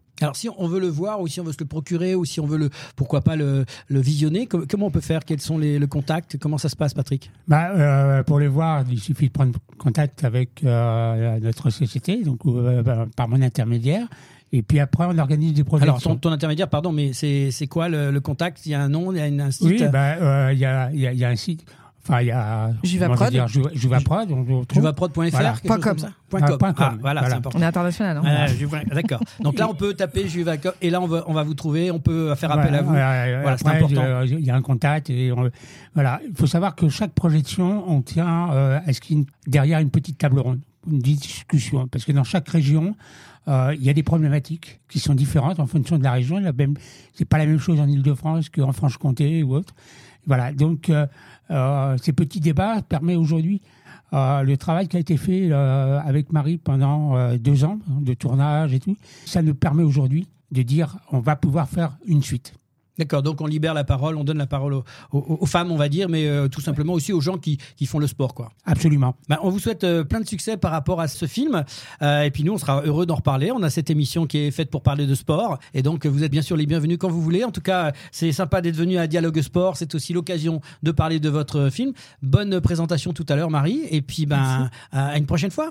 Ok, merci, à bientôt. Au revoir. J'ai le plaisir de recevoir Karine Mathieu, qui est euh, responsable du golf au féminin. Donc, tu as eu euh, la chance d'intervenir sur cette table ronde, le sport au féminin à l'horizon 2024. Euh, pourquoi avoir accepté l'invitation peut-être d'André et de participer à cet événement et ton implication dans cette table ronde, s'il te plaît? Euh, Pourquoi avoir accepté l'invitation? Parce que je trouve que c'est une belle cause que de batailler euh, pour le, sport féminin, chose que je fais depuis pas mal d'années, puisque moi j'étais moi-même athlète avant et ensuite entraîneur de l'équipe de France féminine. Et bon, maintenant je suis dans un club, donc du coup je suis très impliquée, oui, dans le golf féminin, dans son voilà, dans son ensemble, sur différentes génération et depuis pas mal d'années quand même, depuis une trentaine d'années. Alors, tu savais bien le dire, de 3 à 85 ans. Oui, ça Là, ça fait l'intégralité des générations. Là. Maintenant, dans, dans, le club, euh, parce que j'ai d'autres missions, puisque j'ai euh, arrêté d'entraîner l'équipe de France, de coacher, et je suis revenu un peu en région, on va dire. Et euh, effectivement, la, voilà, l'enseignement se fait des tout petits jusqu'au super senior, quoi. Et bon, ça, c'est le côté aussi sympa. Et bon, là, par contre, c'est homme-femme, c'est pas. Mais c'est tous les, tous les âges et tous les sexes. Donc, tu disais que t'es. Enfin, moi, j'ai ressenti vraiment ton engagement euh, vrai pour le golf féminin depuis ta plus tendre enfance? Parce que tu disais quand même que c'était, c'est vrai que le golf, enfin même moi à l'époque, enfin c'est c'est quand même euh, hyper un peu macho, c'est ce que tu disais, et c'est quand même euh, réservé voilà aux hommes. On va c'est sûr, mais c'est vrai que moi en tant que joueuse, bon j'ai voilà j'ai fait de mon mieux pour avec les moyens que j'avais pour jouer au golf à haut niveau, et ensuite ben, j'ai essayé de faire en sorte que euh, je me forme euh, de manière plus spécifique euh, à l'enseignement de la fille, on va dire, et de la femme, mais plutôt de la fille, puisque mon idée c'était plutôt d'enseigner, puisque j'étais prof de ski aussi. Et après, ben voilà, je voulais être prof de golf, je savais que je voulais être entraîneur, et donc j'ai suivi pas mal aussi de formations, voilà, au féminin, et j'ai fait beaucoup de formations un peu spécifiques filles, femmes, et, du coup, ben, c'est pour ça que ça me tenait vraiment à cœur de voilà de venir partager un peu dans une journée comme ça. Et qu'est-ce que tu retiens justement de cette table ronde et des échanges euh, riche euh, qu'il y a eu euh, aujourd'hui? Bah, Ce qui fait plaisir, c'est de voir qu'il y a des, des gens de différents milieux, différents horizons, avec des métiers complètement différents qui sont euh, sensible à cette cause. Et, c'est vrai que parfois on se sent un peu tout seul. Moi, j'avoue que quand euh, je voilà, j'œuvre dans mon club euh, à petite échelle pour pour les filles, pour les femmes, c'est pas toujours facile face à voilà un public masculin, des, des, décideurs qui sont plutôt masculins. Et heureusement, plutôt sympa, ils viennent prendre des cours avec moi quand même. Mais mais voilà, c'est pas toujours évident. Et donc, du coup, d'un point de vue de ce qui a eu les échanges qui t'ont le plus marqué, toi, c'est Qu'est-ce que tu as retenu du coup? Euh, bah, c'est, euh, déjà j'ai trouvé très intéressant la partie sur euh, le sponsoring. Alors bon, moi j'ai fait des études de marketing quand j'étais jeune, donc voilà tout ça je comprends et je connais. Mais c'est de voir les chiffres aussi qui sont assez intéressants, de se dire bah tiens il y a quand même beaucoup d'entreprises qui sont pas forcément que des grosses entreprises qui sont ok pour miser sur sur le sport et aussi sur le sport féminin parce que les filles et les femmes elles ont besoin elles ont besoin de beaucoup de soutien et plus que, en fait, pas plus que les hommes, puisque le coût d'une saison, il est identique, mais autant que les hommes. Autant que les hommes. Et qu'elles ne l'ont toujours pas pour l'instant.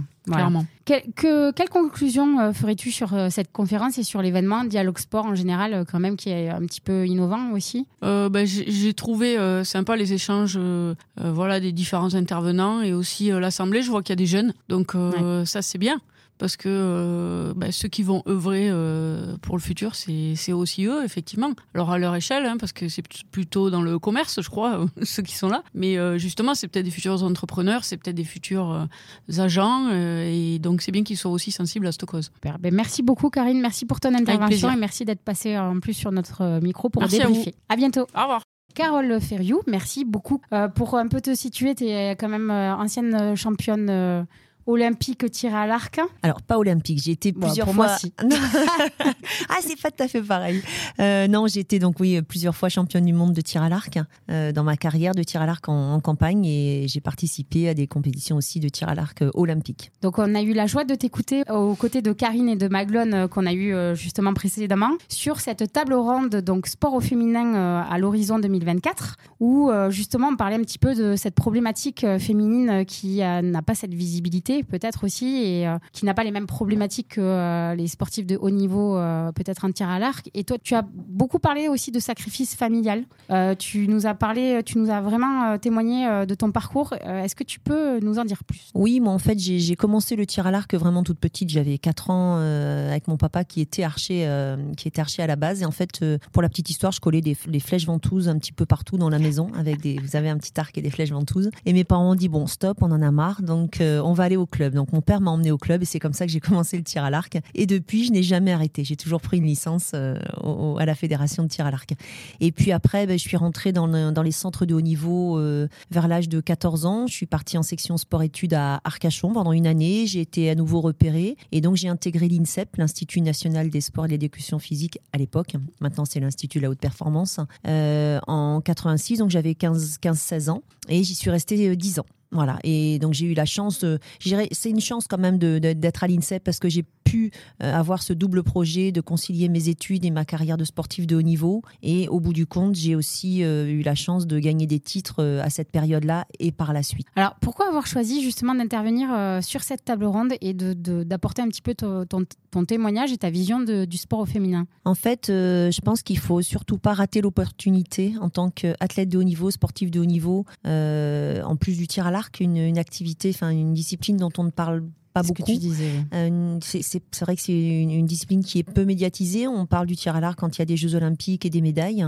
Euh, donc je pense que c'est déjà une opportunité pour ma fédération de parler de ma discipline. Et puis ensuite, c'est des sujets qui me tiennent à cœur parce qu'à travers le sport au féminin, euh, bah, je- il y a plein de plein d'autres thèmes qui en découlent. Il y a le sport santé, le sport scolaire, le sport des petites, enfin des petites à l'école. Euh, bon, il y a plein plein de choses, euh, les partenaires, euh, l'image, etc. Et moi, c'est vrai que comme j'ai baigné dans ce milieu pendant des années, des années, que je suis aujourd'hui enseignante, que j'ai eu la chance d'être très bien entourée familialement grâce à mes parents qui m'ont vraiment aidée dans, et soutenue dans toute cette carrière.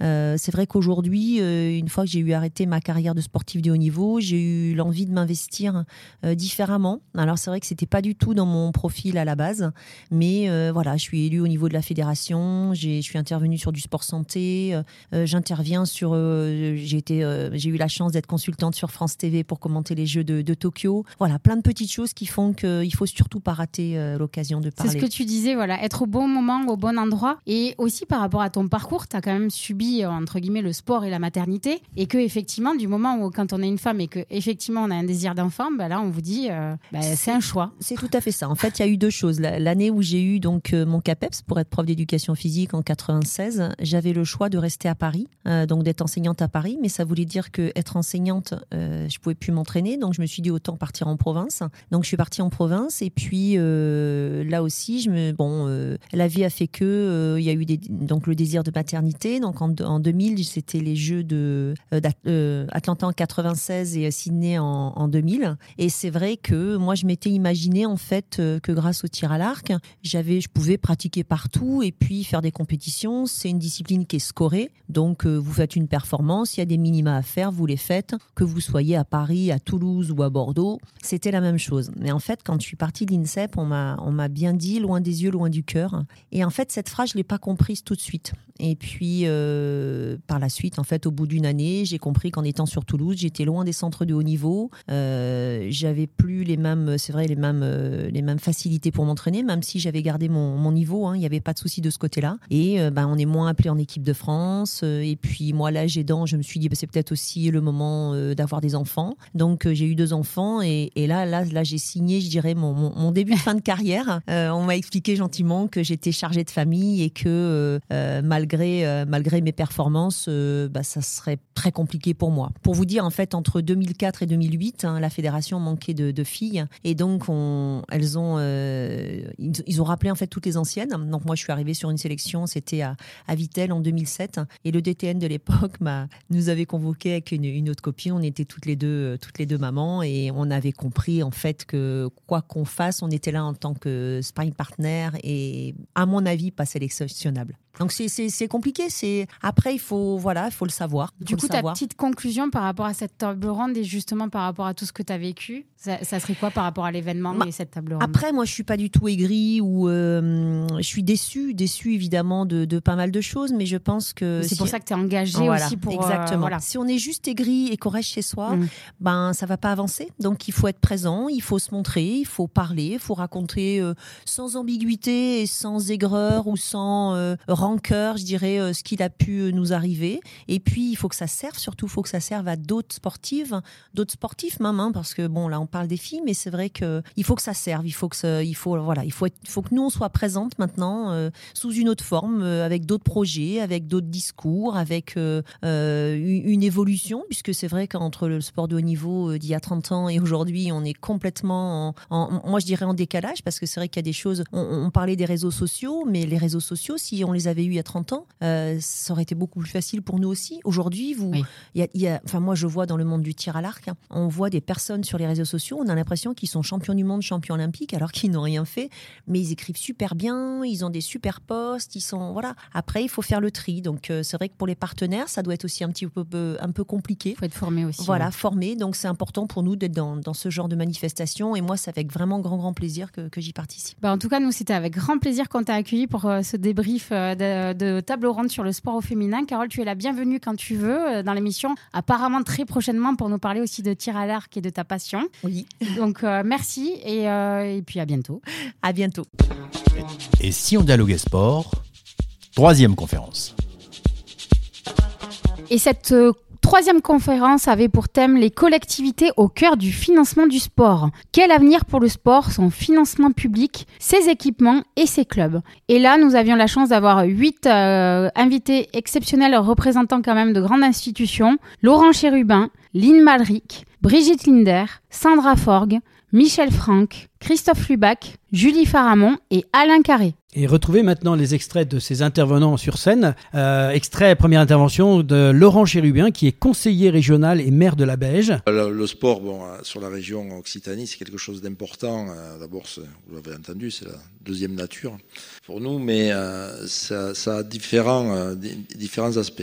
Euh, L'aspect notamment santé, qui est un, un élément euh, très très important et, et qui nous tient à cœur. Il y a aussi le portage euh, du sport professionnel, puisqu'on est quand même, on, on agit, on contribue à, beaucoup de clubs. Bon, on a quand même la fierté d'avoir, et vous l'avez vu, hein, des, sportifs de haut niveau, euh, quelles que soient les, qualifications sportives, on se retrouve quand même avec de la qualité euh, régionale qui fait qu'on doit porter le sport de haut niveau aussi à accompagner.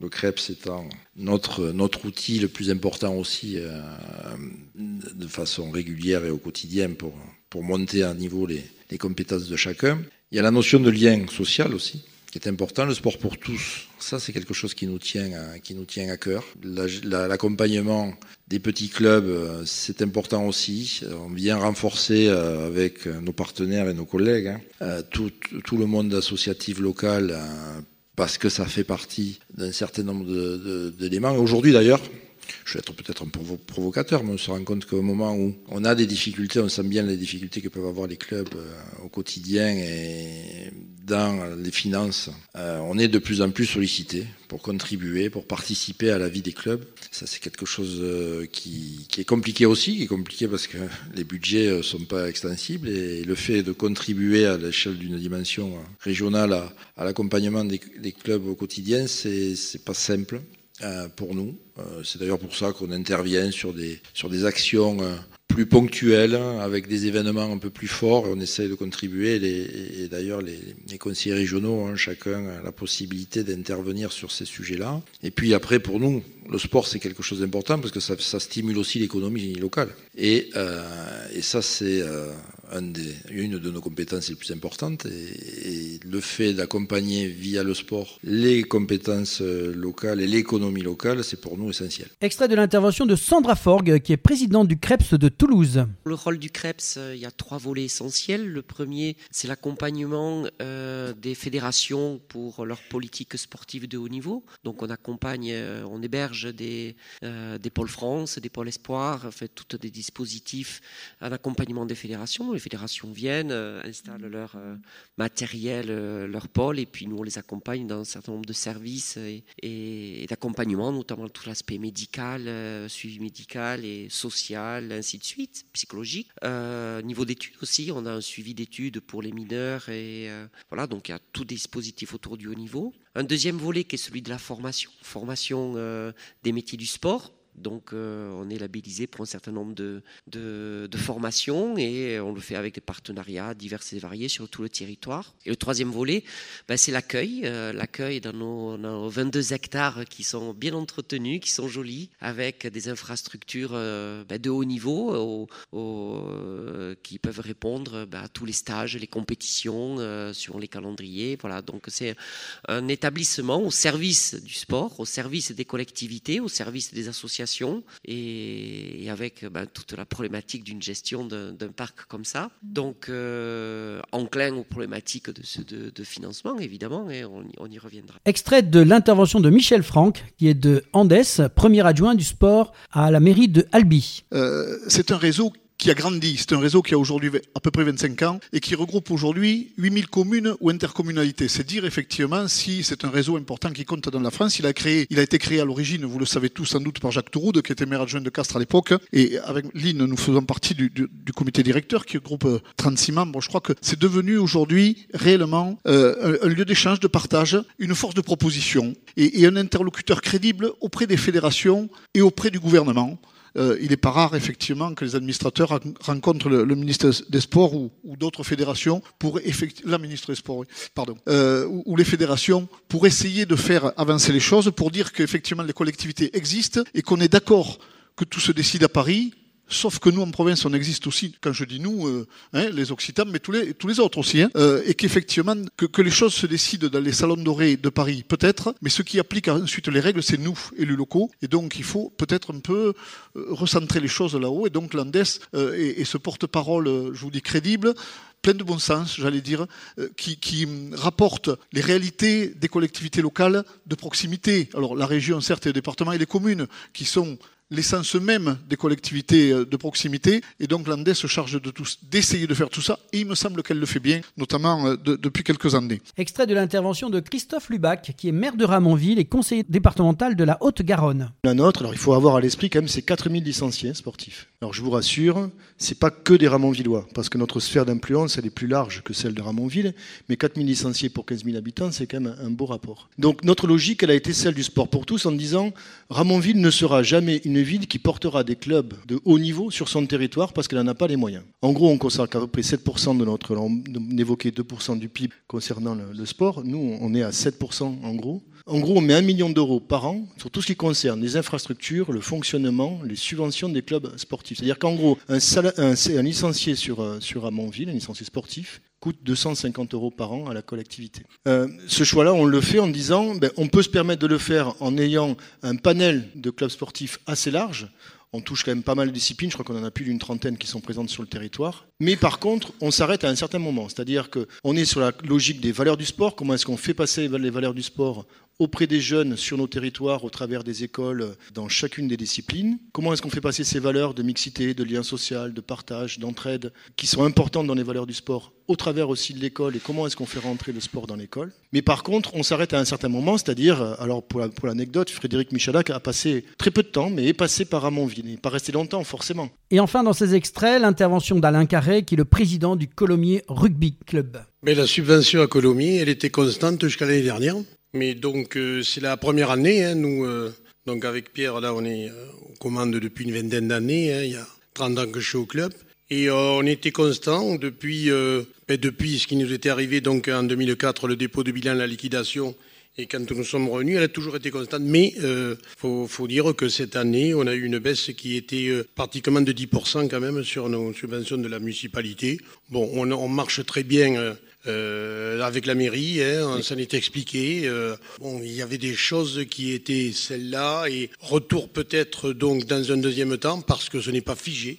Mais cette année, la, subvention a baissé de 10%. Et à suivre, nous vous proposons de retrouver nos invités au micro d'Audrey Vidotto pour cette dernière conférence de la journée en présence de Julie Faramond, donc conseillère municipale déléguée en charge des clubs sportifs amateurs de la ville de Toulouse et maire de quartier 2.2, euh, Croix-de-Pierre, route d'Espagne et conseillère métropolitaine. Est-ce que je n'ai rien oublié?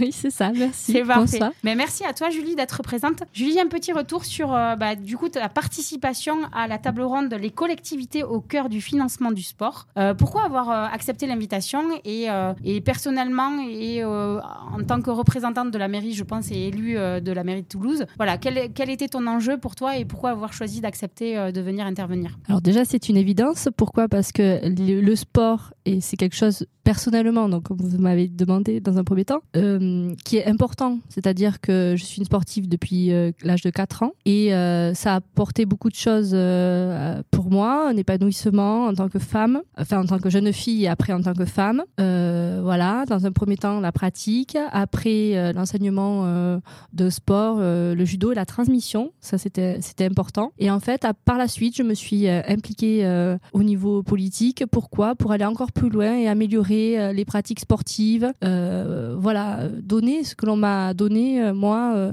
jeune euh, sportive. Et c'est vrai que euh, c'était une évidence. Pourquoi? Parce que euh, on est au plus près des clubs sportifs. La mairie de Toulouse est au plus près des clubs sportifs. Et au quotidien, on essaye de faire au mieux pour répondre aux spécificités de chaque club sportif, de chaque pratique sportive et de les accompagner dans voilà tout ce qu'ils font de mieux, c'est-à-dire de vivre leur passion. Oui, alors c'est ce que tu disais. je rebondis un petit peu parce que ça, je, je, prenais des notes quand tu intervenais. Il y a vraiment cette volonté, en tout cas, de valoriser les clubs sportifs amateurs. Et comme tu disais, Toulouse, c'est quand même euh, bah, une ville hyper riche et hyper variée en termes de sport. Tu disais même euh, qu'il y a plein de sports que tu connaissais pas euh, avant d'être élu à la mairie. Et donc, il y a qu'est-ce que tu retiens le plus de cette table ronde et de, de, cet engagement, de cette volonté de faire aussi vivre le sport au sein des collectivités et au sein du département. Mais ce que, ce que, ce que, ce que je retiens, moi, c'est que euh, on a tous cette volonté d'aller dans ce sens. Et, euh, et pour nous, c'est important. Donc, euh, il faut être concret, efficace et, et toujours s'améliorer comme le sportif. J'aime toujours dire on s'améliore comme le sportif et à chaque situation, une solution. Ce que j'ai oublié de dire, c'est que on souhaite effectivement valoriser les sportifs, les bénévoles, les, les associations qui euh, euh, interviennent dans le développement durable, dans l'innovation, dans l'inclusion. Et c'est pour ça aussi qu'on va faire des trophées des sports, euh, donc le, 9 décembre, pour justement valoriser ces, sportifs, ces clubs sportifs. Voilà, et on va faire participer les, les, Toulousains et les Justement, pour, qu'ils choisissent. Voilà, ah, trop bien. Voilà, il y a 10 catégories, donc avec différents thèmes qui nous tiennent à cœur. Et à chaque fois, ça va être effectivement trois clubs sportifs sportifs qui vont être proposés et les Toulousains et Toulousaines vont voter pour leur préféré. Ça, c'est génial. Et tu parlais aussi de la bourse d'une bourse pour les, les, sportifs ou les sportives au JO et aux, Jeux aussi paralympiques. Ça, c'est une nouveauté, tu en as parlé Exactement. Donc, cette année, euh, on va mettre en place, enfin, c'est Toulouse Métropole qui va mettre en place une bourse pour les, les sportifs métropolitains qui vont aller aux Jeux, euh, aux Jeux aux Olympiques et Paralympiques. Et pour ça, on en est, on en est très fiers. Super. En, conclusion, qu'est-ce que tu ce que as envie de témoigner sur euh, cette table ronde? Est-ce qu'il y a une note d'espoir? Est-ce qu'il y a une note de bah il y a toujours des débats et effectivement le sport euh, c'est une lutte encore euh, permanente. Euh, voilà et sur l'événement en général de, dialogue sport. Moi je suis surtout contente qu'on améliore et on progresse au quotidien. On est toujours là et on continuera à l'être. En tout cas, c'était une belle de table ronde et c'était pas du tout, enfin, moi je vais témoigner, pas politique. Au contraire, c'était vraiment le sport, c'était les collectivités qui se battaient, enfin qui se battaient, qui témoignaient ensemble de euh, la solidarité et de faire briller le sport. Euh. C'est le plus important. De toute façon, le sport, qu'est-ce qu'on retient sur n'importe quel terrain, n'importe quel tatami ou n'importe quel euh, lieu de pratique, on retiendra toujours la beauté du sport et ce qu'elle apporte et la sensation qu'elle donne aux, aux jeunes et aux moins jeunes qui pratique. Merci beaucoup Julie, Merci pour toi. ton intervention, merci pour ton retour à chaud. Et en tout cas, tu es la bienvenue aussi au sein de l'émission ici, on parlait de sport pour parler de cette passion aussi et, et de toutes les actions que vous mettez en place au sein de, bah, de Toulouse et de la collectivité. Ben merci, ce sera avec plaisir que je reviendrai. On a la joie et le plaisir de recevoir donc Lynn Madric, qui est euh, quand même vice-présidente du conseil départemental de la Haute-Garonne. En charge des sports et du sport santé. Voilà. Et Brigitte Linder, notre Brigitte, présidente du comité départemental olympique et sportif de la Haute-Garonne. Bonjour l'équipe. Merci à toutes les deux euh, de, bah, de venir après l'interview, après cette ta- table ronde. Euh, déjà, pouvez-vous peut-être partager aux éditeurs euh, votre, euh, bah, votre choix d'avoir euh, souhaité euh, participer? Alors, pour information, le thème de la table ronde, pardon, les collectivités au cœur du financement du sport. Donc, du coup, pourquoi avoir choisi, euh, enfin, pourquoi avoir accepté l'invitation? Et euh, personnellement, euh, pourquoi vous avez eu à cœur d'intervenir sur cette table ronde? Quand vous... Vasiline. Merci. Bah, tout simplement parce qu'il est important de partager, il est important de faire savoir, il est important de travailler ensemble et on s'enrichit mutuellement euh, lorsque l'on échange sur les thématiques du sport en particulier, mais lorsqu'on partage des expériences, lorsqu'on se retrouve et, et on prend euh, des avis des uns des autres et c'est vrai qu'on se retrouve tous très souvent et qu'on a envie de partager notre passion pour le sport. Euh, être élu au sport, c'est euh, c'est aussi donner de sa passion pour le sport et essayer de faire vivre le sport avec, euh, avec les clubs, avec les, les structures, avec les autres partenaires, euh, le GDOS et tous les... les enfin, c'est vraiment partagé, donc c'est un souhait. Et puis, c'est bon, moi, je, je porte la politique sport euh, au département et c'est vrai qu'on fait beaucoup de choses et il faut le faire savoir. Et toi, Brigitte? Alors moi, j'ai accepté cette invitation parce qu'il était important que l'on sache que finalement, mettre en exergue une politique sportive sur les départements, c'est pas si facile. Et on ne sait pas au niveau du mouvement sportif combien la place des collectivités est importante? Parce que au niveau des fédérations nationales il y a donc les enveloppes de, l'ANS hein, des subventions nationales mais qui vont vers les fédérations. Et finalement ça ne descend pas forcément totalement je le dis vers les clubs pas de la façon dont les clubs les attendent. Et s'il n'y avait pas alors je le dis pas parce qu'il y a l'IN euh, mais c'est vrai que le conseil départemental a une politique d'accompagnement du mouvement sportif qui est très importante. Et aujourd'hui je venais euh, présenter un projet, puisque je suis aussi présidente nationale, qui s'appelle le Mobile Sport, qui va dans les communes les plus éloignées de la pratique sportive. Et si on n'avait pas eu au départ le soutien du conseil départemental de la Haute-Garonne, comme ceux d'Occitanie, on n'aurait jamais pu mettre ces projets en Oui, alors toutes les deux, euh, c'est vraiment objectif, tu le sais Brigitte. Euh, merci pour votre intervention, merci pour votre engagement parce qu'on sentait dans vos échanges que effectivement c'est pas, c'était pas politique, c'était pas les collectivités, c'était vraiment le cœur qui parlait, l'humain et votre engagement et votre passion pour le sport et vraiment mettre. Euh, Lynn, toi tu disais vraiment la lutte contre la sédentarité, on sent que c'est vraiment quelque chose qui te qui te tient à cœur. Et toi effectivement Brigitte, c'était euh, le projet Mobile Sport et plus le mobile village que ça on a découvert Alors, aussi. Voilà, le mobile village, ben justement au travers du mobile sport. Alors peut-être qu'avec la Haute-Garonne, on continuera sur ce nouveau projet qui part dans le 78, c'est que dans les villages, souvent les gens n'ont pas accès, euh, même pour ceux qui travaillent à Pôle Emploi, euh, ou une assistante sociale pour aider à monter les dossiers. Donc c'est là qu'on va avoir quelque chose, un service complémentaire offert à la population. Voilà. Et je crois que c'est quelque chose, mais c'est grâce, je le dis, au départ du mobile sport. Alors on a le mobile sport, on a mis en place maintenant, on a le mobile form, qui est uniquement sur euh, les santé pour des personnes qui sont en besoin, qui relèvent donc d'opérations, qui ont vraiment besoin d'être accompagnées. Et puis maintenant, le mobile village, mais c'est tout nouveau, c'était un scoop aujourd'hui. Qu'est-ce que vous retenez de cette table ronde et de tous ces échanges justement en- ensemble? Moi, je retiens que face à la crise, face à- aux situations difficiles, que ce soit des crises économiques, que ce soit des baisses de pouvoir d'achat, que ce soit euh, des personnes en situation difficile, des clubs en situation difficile, euh, les collectivités, les clubs, les partenaires se serrent les coudes. On essaie de limiter au maximum euh, les, les baisses de subventions. On essaie de tenir, comme on a fait euh, au sein du département, par exemple, pendant la- le Covid. On a continué à soutenir les clubs. On a, fait des, on a donné des financements spécifiques, la commission Covid, pour euh, soutenir et porter le- les clubs. Parce que le sport, comme on l'a dit, comme l'a dit euh, Madame, euh, Madame Forgue, c'est euh, un, élément de paix, un élément de, soutien, un élément de santé, on le sait. hein. parce que même les études le démontrent, 60% des pratiquants en France disent que c'est pour la santé, pour le, déta- pour le, loisir, pour la détente. Donc il faut vraiment qu'on se serre les coudes, même si j'ai entendu de nombreux allez, on va le dire, coups de gueule, parce que euh, il est vrai que ben, l'État se désinvestit beaucoup du sport. Euh, il veut garder la même mise sur les décisions, mais il se désinvestit. Et que nous tenons, nous portons à bout de bras, mais jusqu'à quand? Mais ce qui était beau, c'est justement, vous êtes euh, collectivité, c'est vous qui portez tous ces, tous ces clubs, vous les soutenez, vous soutenez le projet aussi de bénévolat, on en, on en a parlé, enfin, lors de cette table ronde. Il y a la collectivité qui porte le club, mais de A à Z, en fait, dans toutes ces problématiques, et, euh, et vous êtes vraiment euh, engagé dans ça, en fait. Oui, on essaie, on essaie et puis on essaie d'être proche de nos territoires, comme le disait Brigitte, comme le disait euh, le maire de d'Albi de Ramonville. Il est important d'aller sur tous les territoires parce que le département de la Haute-Garonne, en particulier, c'est de l'urbain, une métropole, c'est du rurbain, des couronnes autour qui sont plus ou moins dortoirs pour certaines, et c'est du rural. Et il est important que tout le monde puisse pratiquer une activité physique, que l'on soit euh, au fin fond de, de- du De département comme Haute-Garonne, euh, pas loin de la place du Capitole. Donc il est un important d'aider les, les clubs, d'aider les personnes.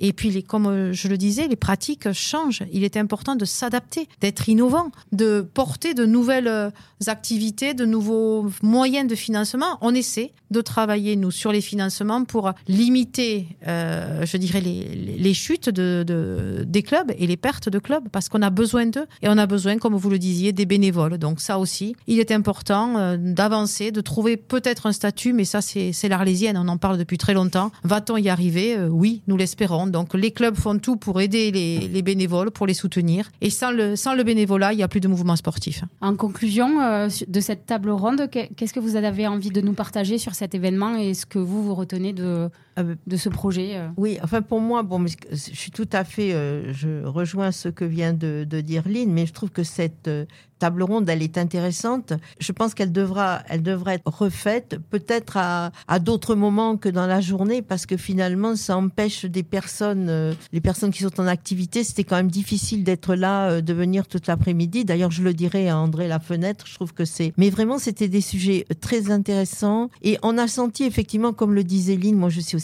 il faut qu'on agisse ensemble, qu'on mutualise nos moyens. Et ça, c'est c'est compliqué de le faire comprendre. Mais si on mutualise pas nos forces et nos moyens, euh, on aura des grandes difficultés à produire, à encourager l'héritage qu'on aura après les Jeux. Parce que la période des Jeux, elle, ça va, faut pas se faire d'illusions. C'est féerique, c'est magnifique, mais ça va être très compliqué. Et après les Jeux, ben, il va falloir qu'on soit solidaire parce que nos clubs risquent financièrement aussi d'être euh, d'être en souffrance malgré les accompagnements et les territoires. Moi, je sais que le conseil départemental ne peut pas quand même tout faire. C'est pas à lui de tout faire. Ben, merci pour euh, ce message d'espoir et en même temps cet appel aussi euh, de soutien. Merci d'être venu aussi nous témoigner nous re- à chaud de l'importance de cette implication, de cet engagement et, du combat aussi dans tous les sports pour faire aussi ben, révéler les belles valeurs du sport et tous ces engagements. Merci à vous aussi d'organiser ces émissions, de faire passer les messages et je crois que tous ensemble, on va y arriver. Oui. Et comme j'aime terminer, hashtag on ne lâche rien. J'adore. Merci beaucoup. Et si on dialoguait sport, le match des réseaux. Et donc un match de réseau qui est en fait notre troisième mi-temps, puisque dans un milieu sportif, avec euh, cette soirée gala pour les chefs d'entreprise, les décideurs de sport, les présidents de réseau, autour d'un cocktail dînatoire, c'était sympa, festif, on a pu parler de sport, on a pu parler de business, on a pu en même temps profiter de raconter euh, euh, tout un tas d'histoires sur le sport. Ce fut un temps fort pour toutes les entreprises, un, bon moment euh, que l'on a partagé tous ensemble. Vraiment Audrey, je crois que c'est un- un- un- une opération à recommencer. Oui, et ça permet vraiment de fédérer. Ça nous a permis aussi de, de profiter de ce temps fort pour euh, bah, créer des amitiés, pour échanger, pour euh, aussi euh, performer ensemble et, vivre un esprit sportif qui nous anime tous autour d'un cocktail plus que sympathique. Voilà, puis c'était aussi l'occasion de rencontrer et d'avoir quelques témoignages de, personnes qui étaient là, qui étaient présents. Donc on a eu un, un premier interview, vous, le verrez, d'un jeune étudiant qui était présent, un Mathieu Mondange, qui nous a livré un peu ses impressions sur cette première journée de dialogue sport. Et on reçoit un participant, euh, Mathieu euh, Mondange, qui est en même temps un nageur. Et Mathieu euh, est venu par curiosité, il va, il va nous expliquer un petit peu le, le pourquoi de sa venue ici à Dialogue Sport. Bonjour Mathieu. Bonjour Laurent. Alors Mathieu, tu es un, sportif et tu as été attiré par cet événement. Euh, est-ce que tu peux déjà nous expliquer un peu quel sport tu fais et, et où est-ce que tu en es dans cette progression sportive? Alors moi je fais de la natation euh, au club de l'ASPTT Toulouse Natation. Et donc euh, moi je suis un nageur, anciennement un nageur régional mais passionné par le sport. Donc euh, de niveau régional et j'ai candidaté à la prépa des INP de Toulouse en tant qu'ingénieur. C'est une prépa pour devenir ingénieur. Et j'avais demandé des horaires aménagés parce que même si j'ai pas un niveau national au niveau des tout meilleurs euh, nageurs, j'étais quand même passionné par le sport. Je souhaitais continuer à m'entraîner parce que j'adore le challenge, j'adore progresser. Donc euh, j'ai finalement eu ces aménagements et aujourd'hui je suis un nageur de niveau national 2. Donc après deux ans à la prépa avec des aménagements et en m'entraînant au club de la SPTT Toulouse, j'ai réussi à progresser. Et Aujourd'hui je suis niveau national 2. Alors tu content de, de cet aménagement finalement? Ça a été assez simple à obtenir Assez simple, euh, non, c'est pas très facile et il faut vraiment beaucoup se renseigner. C'est pas comme euh, dans d'autres pays du monde où c'est plus facile. En France, euh, pour être ingénieur et, et sportif, c'est pas si facile que ça. Il faut, euh, il faut bien se documenter, il faut remplir bon, pas mal de dossiers, c'est normal. La paperasserie administrative. Voilà, c'est ça. Mais en même temps, c'est pas quelque chose qui est énormément mis en avant par certaines euh, écoles. Donc il faut, il n'y a pas énormément non plus d'écoles qui proposent ça. Donc euh, il faut, il faut, voilà, il faut s'y mettre et il faut mûrir son projet quelques années avant. Mais, euh, mais ça se fait facilement. Alors, comme on dit, une tête bien faite dans un esprit bien fait. Euh, L'idée pour toi, c'est de faire une carrière parallèle, c'est-à-dire euh, continuer tes études d'in- d'ingénieur et de réussir quand même, euh, peut-être dans une carrière sportive? Bah, moi, j'ai toujours su que la natation, c'est un sport qui me nourrirait pas parce que c'est pas un sport qui est énormément médiatisé. C'est pas le sport comme le football où les tout meilleurs gagnent des millions.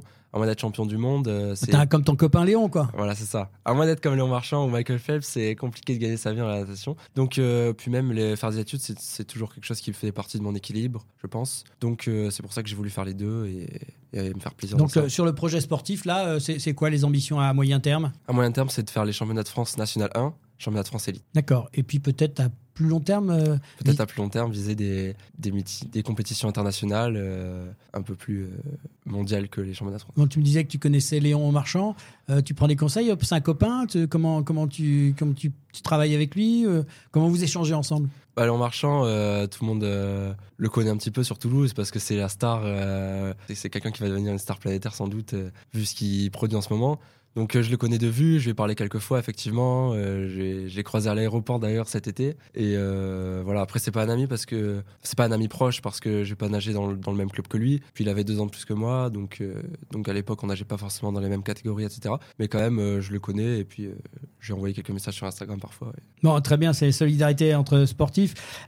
Pour revenir un peu à Dialogue Sport, donc un jeune comme toi qui est, est en plein développement de carrière, quel est l'intérêt pour toi de venir dans un dans un des conférences comme ça Qu'est-ce qui t'a attiré ici? Euh, justement, je disais tout à l'heure que pour ce qui est des études et du sport, en France, c'est pas forcément un pays dans lequel euh, la culture du sport universitaire est très très forte, même s'il y a quand même quelques aménagements dont j'ai pu bénéficier du coup et j'en suis très reconnaissant. Donc euh, j'ai le cœur à soutenir ce genre d'événements qui mettent en lumière le sport euh, et permettent de rencontrer des gens, de faire en sorte que certaines initiatives soient prises. Donc je trouve ça très intéressant c'est pour ça que je suis venu ici. Donc en fait, euh, il nous reste encore une conférence à venir euh, tout à l'heure. Donc euh, je pense que tu vas rester pour assister à cette conférence qui va parler des collectivités au cœur du financement du sport. Je pense que c'est un sujet qui peut effectivement t'intéresser au plus près par rapport à, ton projet sportif. Bien sûr, c'est ça. je trouve que c'est très important de mettre le sport au centre, euh, enfin pas, pas au centre, mais de euh, financer énormément le sport parce que ça permet de développer énormément de qualité sur plein de personnes, sur les jeunes, sur euh, et d'apporter énormément de bien dans la société. Donc c'est pour ça que j'adore soutenir ce genre d'événements et participer à ces conférences pour en apprendre énormément. Bah écoute, merci d'être venu d'abord à Dialogue Sport et d'avoir pris quelques instants pour passer avec dans cette petite émission. et si on parlait de sport, bah, tu es le bienvenu, bien sûr, si tu le souhaites, venir nous parler un peu plus en profondeur de, de ton sport dans l'avenir. Journée à toi et merci encore. Merci beaucoup. Euh, on a eu aussi la chance d'avoir un, un autre personnage qui est Mathieu Sapin, euh, coureur euh, de course au large, euh, qui revenait de son expérience à travers les mers sur euh, une course euh, au large. Et on a le plaisir de réaccueillir au sein de l'émission, mais accueillir Mathieu Sapin. Bonjour à toi. Bonjour, merci. Donc tu faisais partie du public, tu as assisté aux trois conférences. Alors on rappelle la, la dernière conférence, hein, c'était les collectivités au cœur du financement du sport. Euh, pourquoi es-tu venu et quelles étaient tes attentes pour cet événement. Alors, je suis venu parce que Owen Dream, c'est une écurie sportive, donc c'est une société de sport, que c'était un événement euh, qui parlait de sport, et forcément, ça m'intéressait, euh, que je rentre de plusieurs semaines d'absence avec la Mini Transat, donc c'était aussi une bonne façon de remettre le pied à l'étrier, de croiser du monde sur Toulouse dans, euh, dans ce microcosme sportif. Et les trois conférences étaient totalement différentes, mais complémentaires et intéressantes. Donc j'ai passé l'après-midi, effectivement, ici. Super. Et qu'est-ce qui t'a le plus marqué ou qu'est-ce que tu retiens de ces trois conférences, justement? Alors la, la première, c'était euh, le sport, l'entreprise, les réseaux sociaux et le financement du sport par les entreprises. Donc là, typiquement, ça m'intéressait. Avec le spectre, euh, bah, moi, je cherche des partenaires. Et donc là, je voulais avoir le retour, finalement, des entreprises qui sont impliquées dans le sport et pour voir si ça faisait le lien avec ce que moi, je vends aux entreprises. Avec ce que tu leur dis. La deuxième, c'était sur le, le sport au féminin. Et je suis plutôt impliqué là-dedans parce que je suis armateur d'un bateau qui, cette année, est loué à un équipage féminin qui va faire la Transat Jacques Vabre. Et que pour les deux prochaines saisons, j'ai un deuxième bateau qui, lui, va être loué à une- un skipper parce que ça se dit pas au féminin, mais qui est aussi une fille. Donc, euh, voilà, ces deux sujets m'intéressaient et, euh, et j'étais content de, voilà, d'entendre et d'avoir le retour Et qu'est-ce qui t'a le plus marqué, justement, sur ces deux sujets? Moi, ce qui m'a marqué, c'est euh, euh, c'est c'est le fait que le sport féminin, il avance pas. Il est loin derrière le sport masculin, euh, mais que c'est le reflet de la société. Ce qui me surprend véritablement, c'est qu'on est encore en 2023 dans un monde où finalement les athlètes féminines se disent je ne suis pas capable de gérer ma carrière de sportive et ma vie de maman ou et ma vie euh, professionnelle, alors qu'il n'y a pas de raison. Elles, elles devraient pouvoir y arriver. Et en quoi ces tables rondes de toi t'ont apporté euh, personnellement? Bon, tu l'avais un peu dit, mais euh, C'est toujours intéressant parce que ça permet de croiser ma vision avec celle de décideurs. On a eu la troisième conférence qui était plutôt le, le financement et les pouvoirs publics. Ça m'intéressait vachement de me dire est-ce que c'est pertinent que j'aille rencontrer le département ou la région pour essayer d'avoir des financements via ces canaux euh, publics? La réalité, c'est que c'est non. Il faut que je garde des communications avec eux parce que je pense que c'est intéressant pour eux qu'ils sachent qu'ils aient un bateau qui est basé à Toulouse et qui court sur le championnat méditerranéen, etc.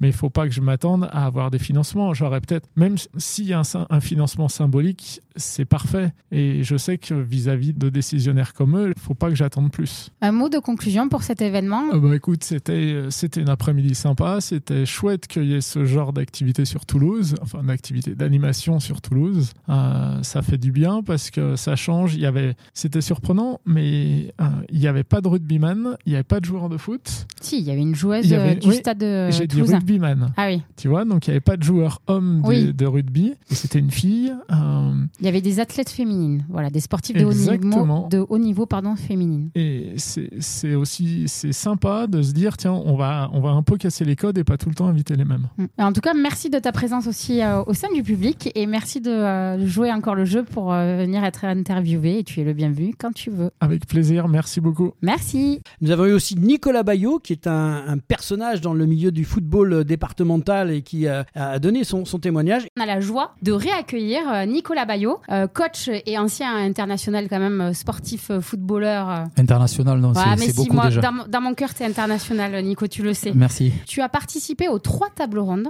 Tout à fait. Donc bravo déjà. Pourquoi tu es venu et quelles étaient tes attentes pour participer à cet événement? Je suis toujours à l'écoute euh, de tous les événements, on va dire, qui parlent du sport et bien entendu de, de son financement. Euh, donc, euh, ben, j'étais fort intéressé par l'événement euh, organisé euh, par André et Jérôme, que je connais en plus notamment. Donc, euh, donc voilà, pour moi, c'était tout à fait normal d'être présent aujourd'hui. Euh, Qu'est-ce qui t'a le plus marqué et qu'est-ce que tu retiens de ces trois tables rondes? Alors pour rappel, on avait donc le- la première pour les auditeurs, le sponsoring et les réseaux sportifs, quel impact pour votre entreprise? La deuxième table ronde, c'était le sport féminin à l'horizon 2024. Et la troisième, les collectivités au cœur du financement du sport. Oui, donc euh, déjà Audrey, pour, euh, bah, pour nos auditeurs aussi, c'était de- d'expliquer. Moi, j'ai une double casquette, puisque d'un côté, forcément, avec euh, ma casquette de vice-président du district de Haute-Garonne de football, où je suis chargé du développement, des partenariats et, et de tout ce qui en ressort. Et de l'autre côté, professionnellement, euh, en tant qu'accompagnant euh, du sportif de haut niveau. Donc ça parle forcément pour moi. Euh,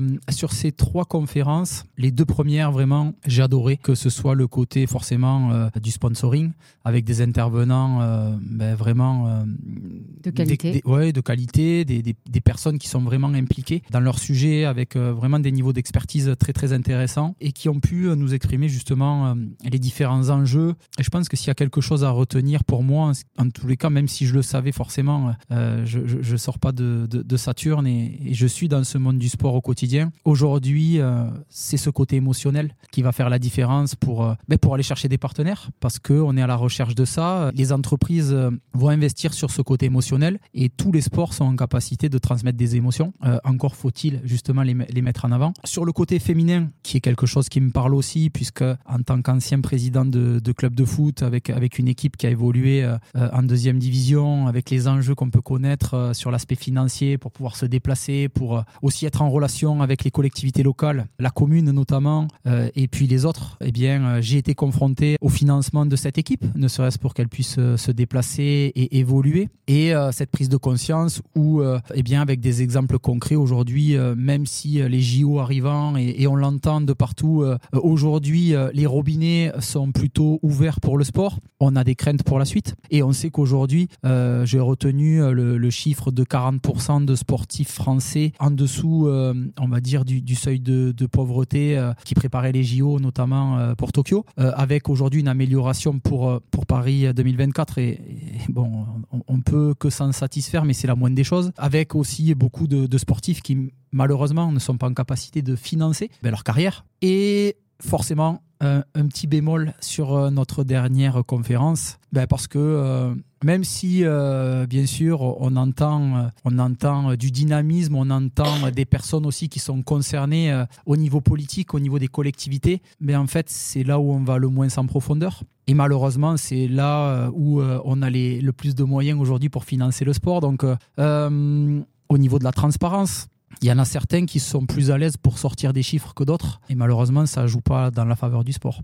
Donc, euh, vraiment, euh, deux premières conférences euh, pour le développement du sport féminin avec des intervenantes et puis un intervenant aussi de qualité qui, qui, sont sur le terrain en permanence et qui m'ont beaucoup parlé. Et puis la troisième où un participant qui a, qui a, qui a posé une question et je crois qu'il attend toujours sa réponse. Ben, en tout cas, merci beaucoup Nicolas pour euh, ton retour euh, ben, aguerri euh, sur ces trois, trois conférences. Merci pour ta vision aussi, merci pour ton implication à toujours servir le sport en premier. Ça, c'est beau. Et tu es le bienvenu quand tu veux pour en reparler dans notre émission. Ici, on parlait de sport. Merci Audrey. Et enfin, un autre personnage, Patrick Bayol, qui lui est... Euh, Président du Stade toulousain basket.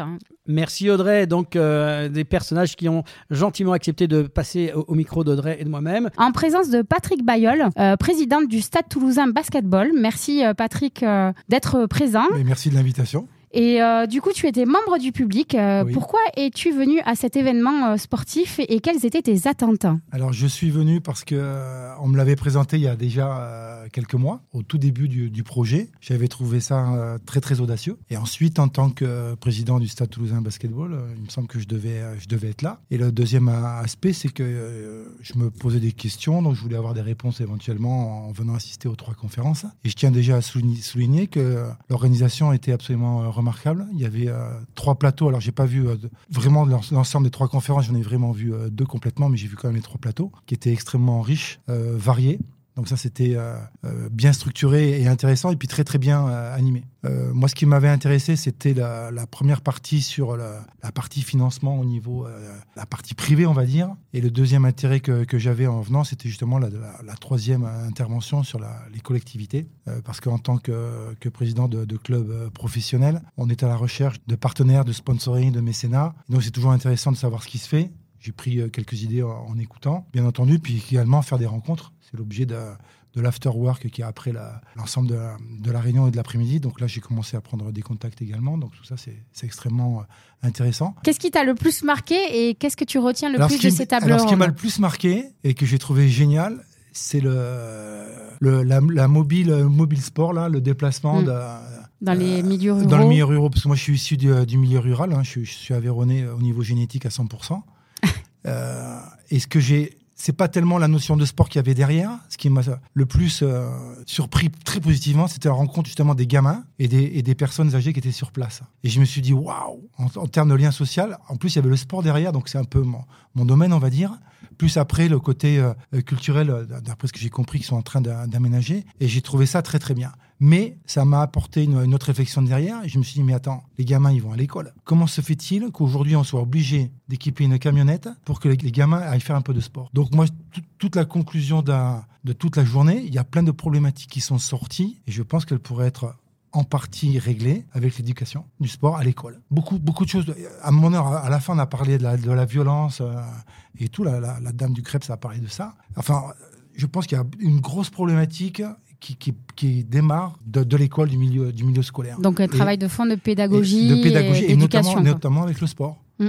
Et je pense que ça pourrait solutionner encore une fois beaucoup de choses. Ça, a été un petit peu ma remarque. Et donc, c'est ça qui m'a euh, franchement euh, plu, parce que je ne savais pas que ça existait. Et j'ai vu que visiblement, il y avait un engouement. Et je trouve c'est euh, génial de, se déplacer pour aller à la rencontre des gens, puisqu'à l'échelle de notre club de basket, c'est ce qu'on va faire nous aussi. On veut faire sortir le basket de, Toulouse pour aller voir des clubs périphériques de Toulouse. On, a déjà lié des, partenariats avec des clubs occitans, donc puisqu'on veut développer également notre sport dans le milieu de la région Occitanie à l'échelon national, bien entendu. Et du coup, quelle, quelle conclusion ferais-tu sur euh, cet événement au global hein, Et justement, euh, en fait, euh, c'est rare. Enfin, moi, j'ai jamais vu trois, trois tables rondes comme ça de cette qualité, la diversité des échanges, les thèmes aussi. Oui, oui, les, sujets sont très intéressants. Mais moi, la conclusion, c'est qu'il faut remettre ça sur le tapis pour l'année prochaine. Essayer de faire venir peut-être des, des, sportifs, un peu plus de sportifs de, de haut niveau, mais aussi des amateurs. Et, surtout qu'on va être au moment de la fin des Jeux Olympiques ou, juste après, si on le fait à la même saison. Donc je pense que ça sera vachement intéressant de, si on peut avoir des, médaillés qui viennent ou alors des, personnes qui n'ont pas été aux Jeux Olympiques mais qui auraient dû y aller. Et qui se sont préparés. Parce que là, quand j'entends qu'on a des, sportifs de très très haut niveau, parce que quand on est au niveau olympique, ben, c'est le, le Graal, quoi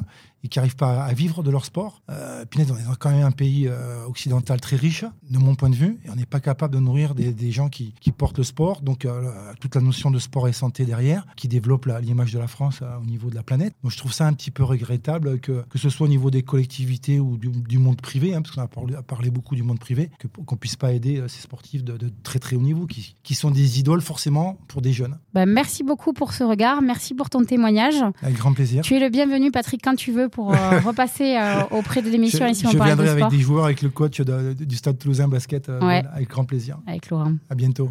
Merci beaucoup. Et puis bien sûr, la conclusion d'un événement comme ça, on ne peut pas se passer de demander à André la fenêtre. André, merci pour cette intervention et cette petite conclusion qui t'appartient. André, merci pour ce très bel événement. On souhaite bien sûr te donner le mot de la fin. quels sont pour toi les retours quel est euh, pour toi euh, bah, euh, voilà, ton sentiment presque à la fin de cet événement, même si le match des réseaux est en cours Voilà, Qu'est-ce que tu retiens le plus de cet événement? Je sais, Audrey, que tu aimerais bien que, que j'apporte une conclusion, mais, mais j'ai pas envie encore pour l'instant. J'ai envie de profiter encore de, de, cette, de cette journée qu'on a, qu'on a organisée. D'abord, on est une équipe. Hein, on parle d'André Lafenêtre, mais il y a Bruno Hamet et, Jérôme Lefebvre. Bruno Hamet qui a, qui a, fait un boulot extraordinaire en termes de, en termes de communication, en termes d'image. Voilà, c'est vraiment quelqu'un avec qui je, voilà, j'ai envie de construire du coup un numéro, un numéro 2, puisque la première des choses à laquelle on pense, c'est, c'est de corriger certaines choses, d'améliorer d'autres, de, de refaire un certain nombre de choses parce qu'il y, euh, y, a, y a quand même du plaisir dans l'organisation d'événementiels, heureusement. Ça n'est pas que de la difficulté, que de l'angoisse, que des embrouilles. Euh, il y a également un peu de, un peu de plaisir. Euh, j'ai pris plaisir à écouter les conférences. Il y a un domaine sur lequel on, je pense qu'on ne s'est pas puisque les retours sont excellents. C'est le mélange d'images et de tables rondes. je pense que les images étaient de qualité. Euh, on a pu compter effectivement sur des images de, de, qualité. Euh, sur le format entreprise, par exemple, euh, on avait la société Aide qui nous a fourni des images magnifiques. bon, après, il y avait des images qui me tenaient à cœur, et bien entendu, les deux records du monde de, Vanessa Morales sur l'Olympe et sur le, le, Kilimanjaro, mais bien d'autres également. L'Académie des sportives, tout ça, c'était excellent. Je suis particulièrement satisfait des débats qui ont été très bien animés par Jacques Breda. Les débats étaient riches. Ça fait du bien de remuer tout le temps euh, des sujets euh, euh, qui reviennent souvent, mais, mais, mais de les avoir en témoignage, d'essayer d'engager un peu les gens, c'est quelque chose que je prône énormément dans mes groupes, dans mon réseau d'entreprise, etc. Ce que je veux, c'est de l'engagement. parler, c'est bien. Faire des choses, c'est mieux. on a osé ce, format Dialogue Sport sur un mardi après-midi, quand on connaît les mardis de la circulation à Toulouse, c'était pas gagné. donc un mardi après-midi avec une troisième mi-temps qui démarre et puis euh, puis j'espère qu'on va en profiter un petit peu. Voilà, et prolonger ce, plaisir. Tout le monde a répondu présent, euh, tant sur le, sport en entreprise que sur le sport au féminin. J'ai beaucoup aimé également euh, les, différentes interventions. Je ne veux pas mettre l'un plus que l'autre en avant. Et les collectivités, toutes les collectivités étaient, étaient représentées. voilà, en tant que spectateur, on, dénote certains décalages. voilà, le sport est, est quelque chose pour lequel, enfin, c'est viscéral chez nous, c'est dans l'ADN. Justement, toi qui es passionné par ça, qui a construit carrément euh, des événements sportifs, est-ce que euh, tu ressors, enfin euh, voilà, satisfait des échanges qu'on n'a pas l'habitude peut-être d'entendre ou de voir ailleurs? Est-ce que c'était, est-ce que toi de voilà, les mots qui ont été sortis sur l'esprit sportif, sur les engagements, sur les valeurs? Mettre sur une table ronde l'ensemble des collectivités, qui ne sont pas toutes du même bord, hein, puisque effectivement, quand on parle de collectivité, on parle également de politique. Hein. voilà, mais, mais plus que la politique, j'aimerais mettre en exergue, par exemple, euh, Sandra Forgue, présidente du CREPS, euh, qui a eu des mots forts à propos du, sport. Alors, c'est une opinion. Euh, on peut avoir des, des, opinions différentes, mais je pense que c'est des tables rondes comme ça qui permettent euh, de les mettre en avant et surtout de les mettre en avant devant le public. C'est ça qui est important parce que quand ils se voient entre eux et qu'ils discutent, euh, il y a probablement les mêmes euh, différences d'opinion, mais, mais là au moins ils le font devant le public qui du coup prend conscience de la complexité des fois de la gestion du sport, de, de, la dynamique qu'on peut donner au, au sport d'une manière ou d'une autre et surtout des carences. voilà, parce que voilà, on est, on est quand même tous conscients que le sport malheureusement n'est pas porté aussi haut qu'il devrait l'être. Et on, parle, on a parlé du sport de haut niveau, on parle du sport amateur, du sport santé. Euh, voilà, on a besoin effectivement d'essayer de, de, prendre des orientations et à un moment donné de, de, pousser les politiques pour aller mettre en place justement des politiques qui soient cohérentes. En tout cas, merci pour ce bel événement. Euh, merci vraiment pour euh, cette, voilà, la qualité effectivement de ces échanges et tous les invités que tu as réunis vraiment, et que vous avez réuni, euh, toi et ton équipe. Euh, on a envie de te dire à quand, le prochain dialogue sport? Alors, merci effectivement aux partenaires, merci à l'équipe, merci aux partenaires, euh, merci à Diagora qui nous a accueillis. Et oui, effectivement, euh, je pense qu'il y aura un numéro 2. Euh, il sera sur la fin d'année 2024, il sera positionné après les, après les JO. Euh, voilà, et, voilà. Et le dernier merci que je voudrais donner, c'est à Et si on parlait de sport? Parce que voilà, c'est une vitrine très qualitative qui parle de sport à tous les niveaux, tous les sports. Et voilà, je souhaitais le mettre en exergue et je suis fier que vous soyez venus nous accompagner sur cette, sur cette édition. Eh bien, merci beaucoup. Moi, il m'a déclenché petite larme. Non, mais ça fait chaud au cœur. Vraiment, merci André. Merci à vous. Et retrouvez donc euh, les organisateurs en direct André Lafneutre au 06 99 15 30 12, andré at sportivité.fr, Jérôme Lefièvre au 06 12 35 84 91, jérôme.lefièvre at hotmail.fr et Bruno Hamet au 06 75 20 51 62, belombra at wanadou.fr.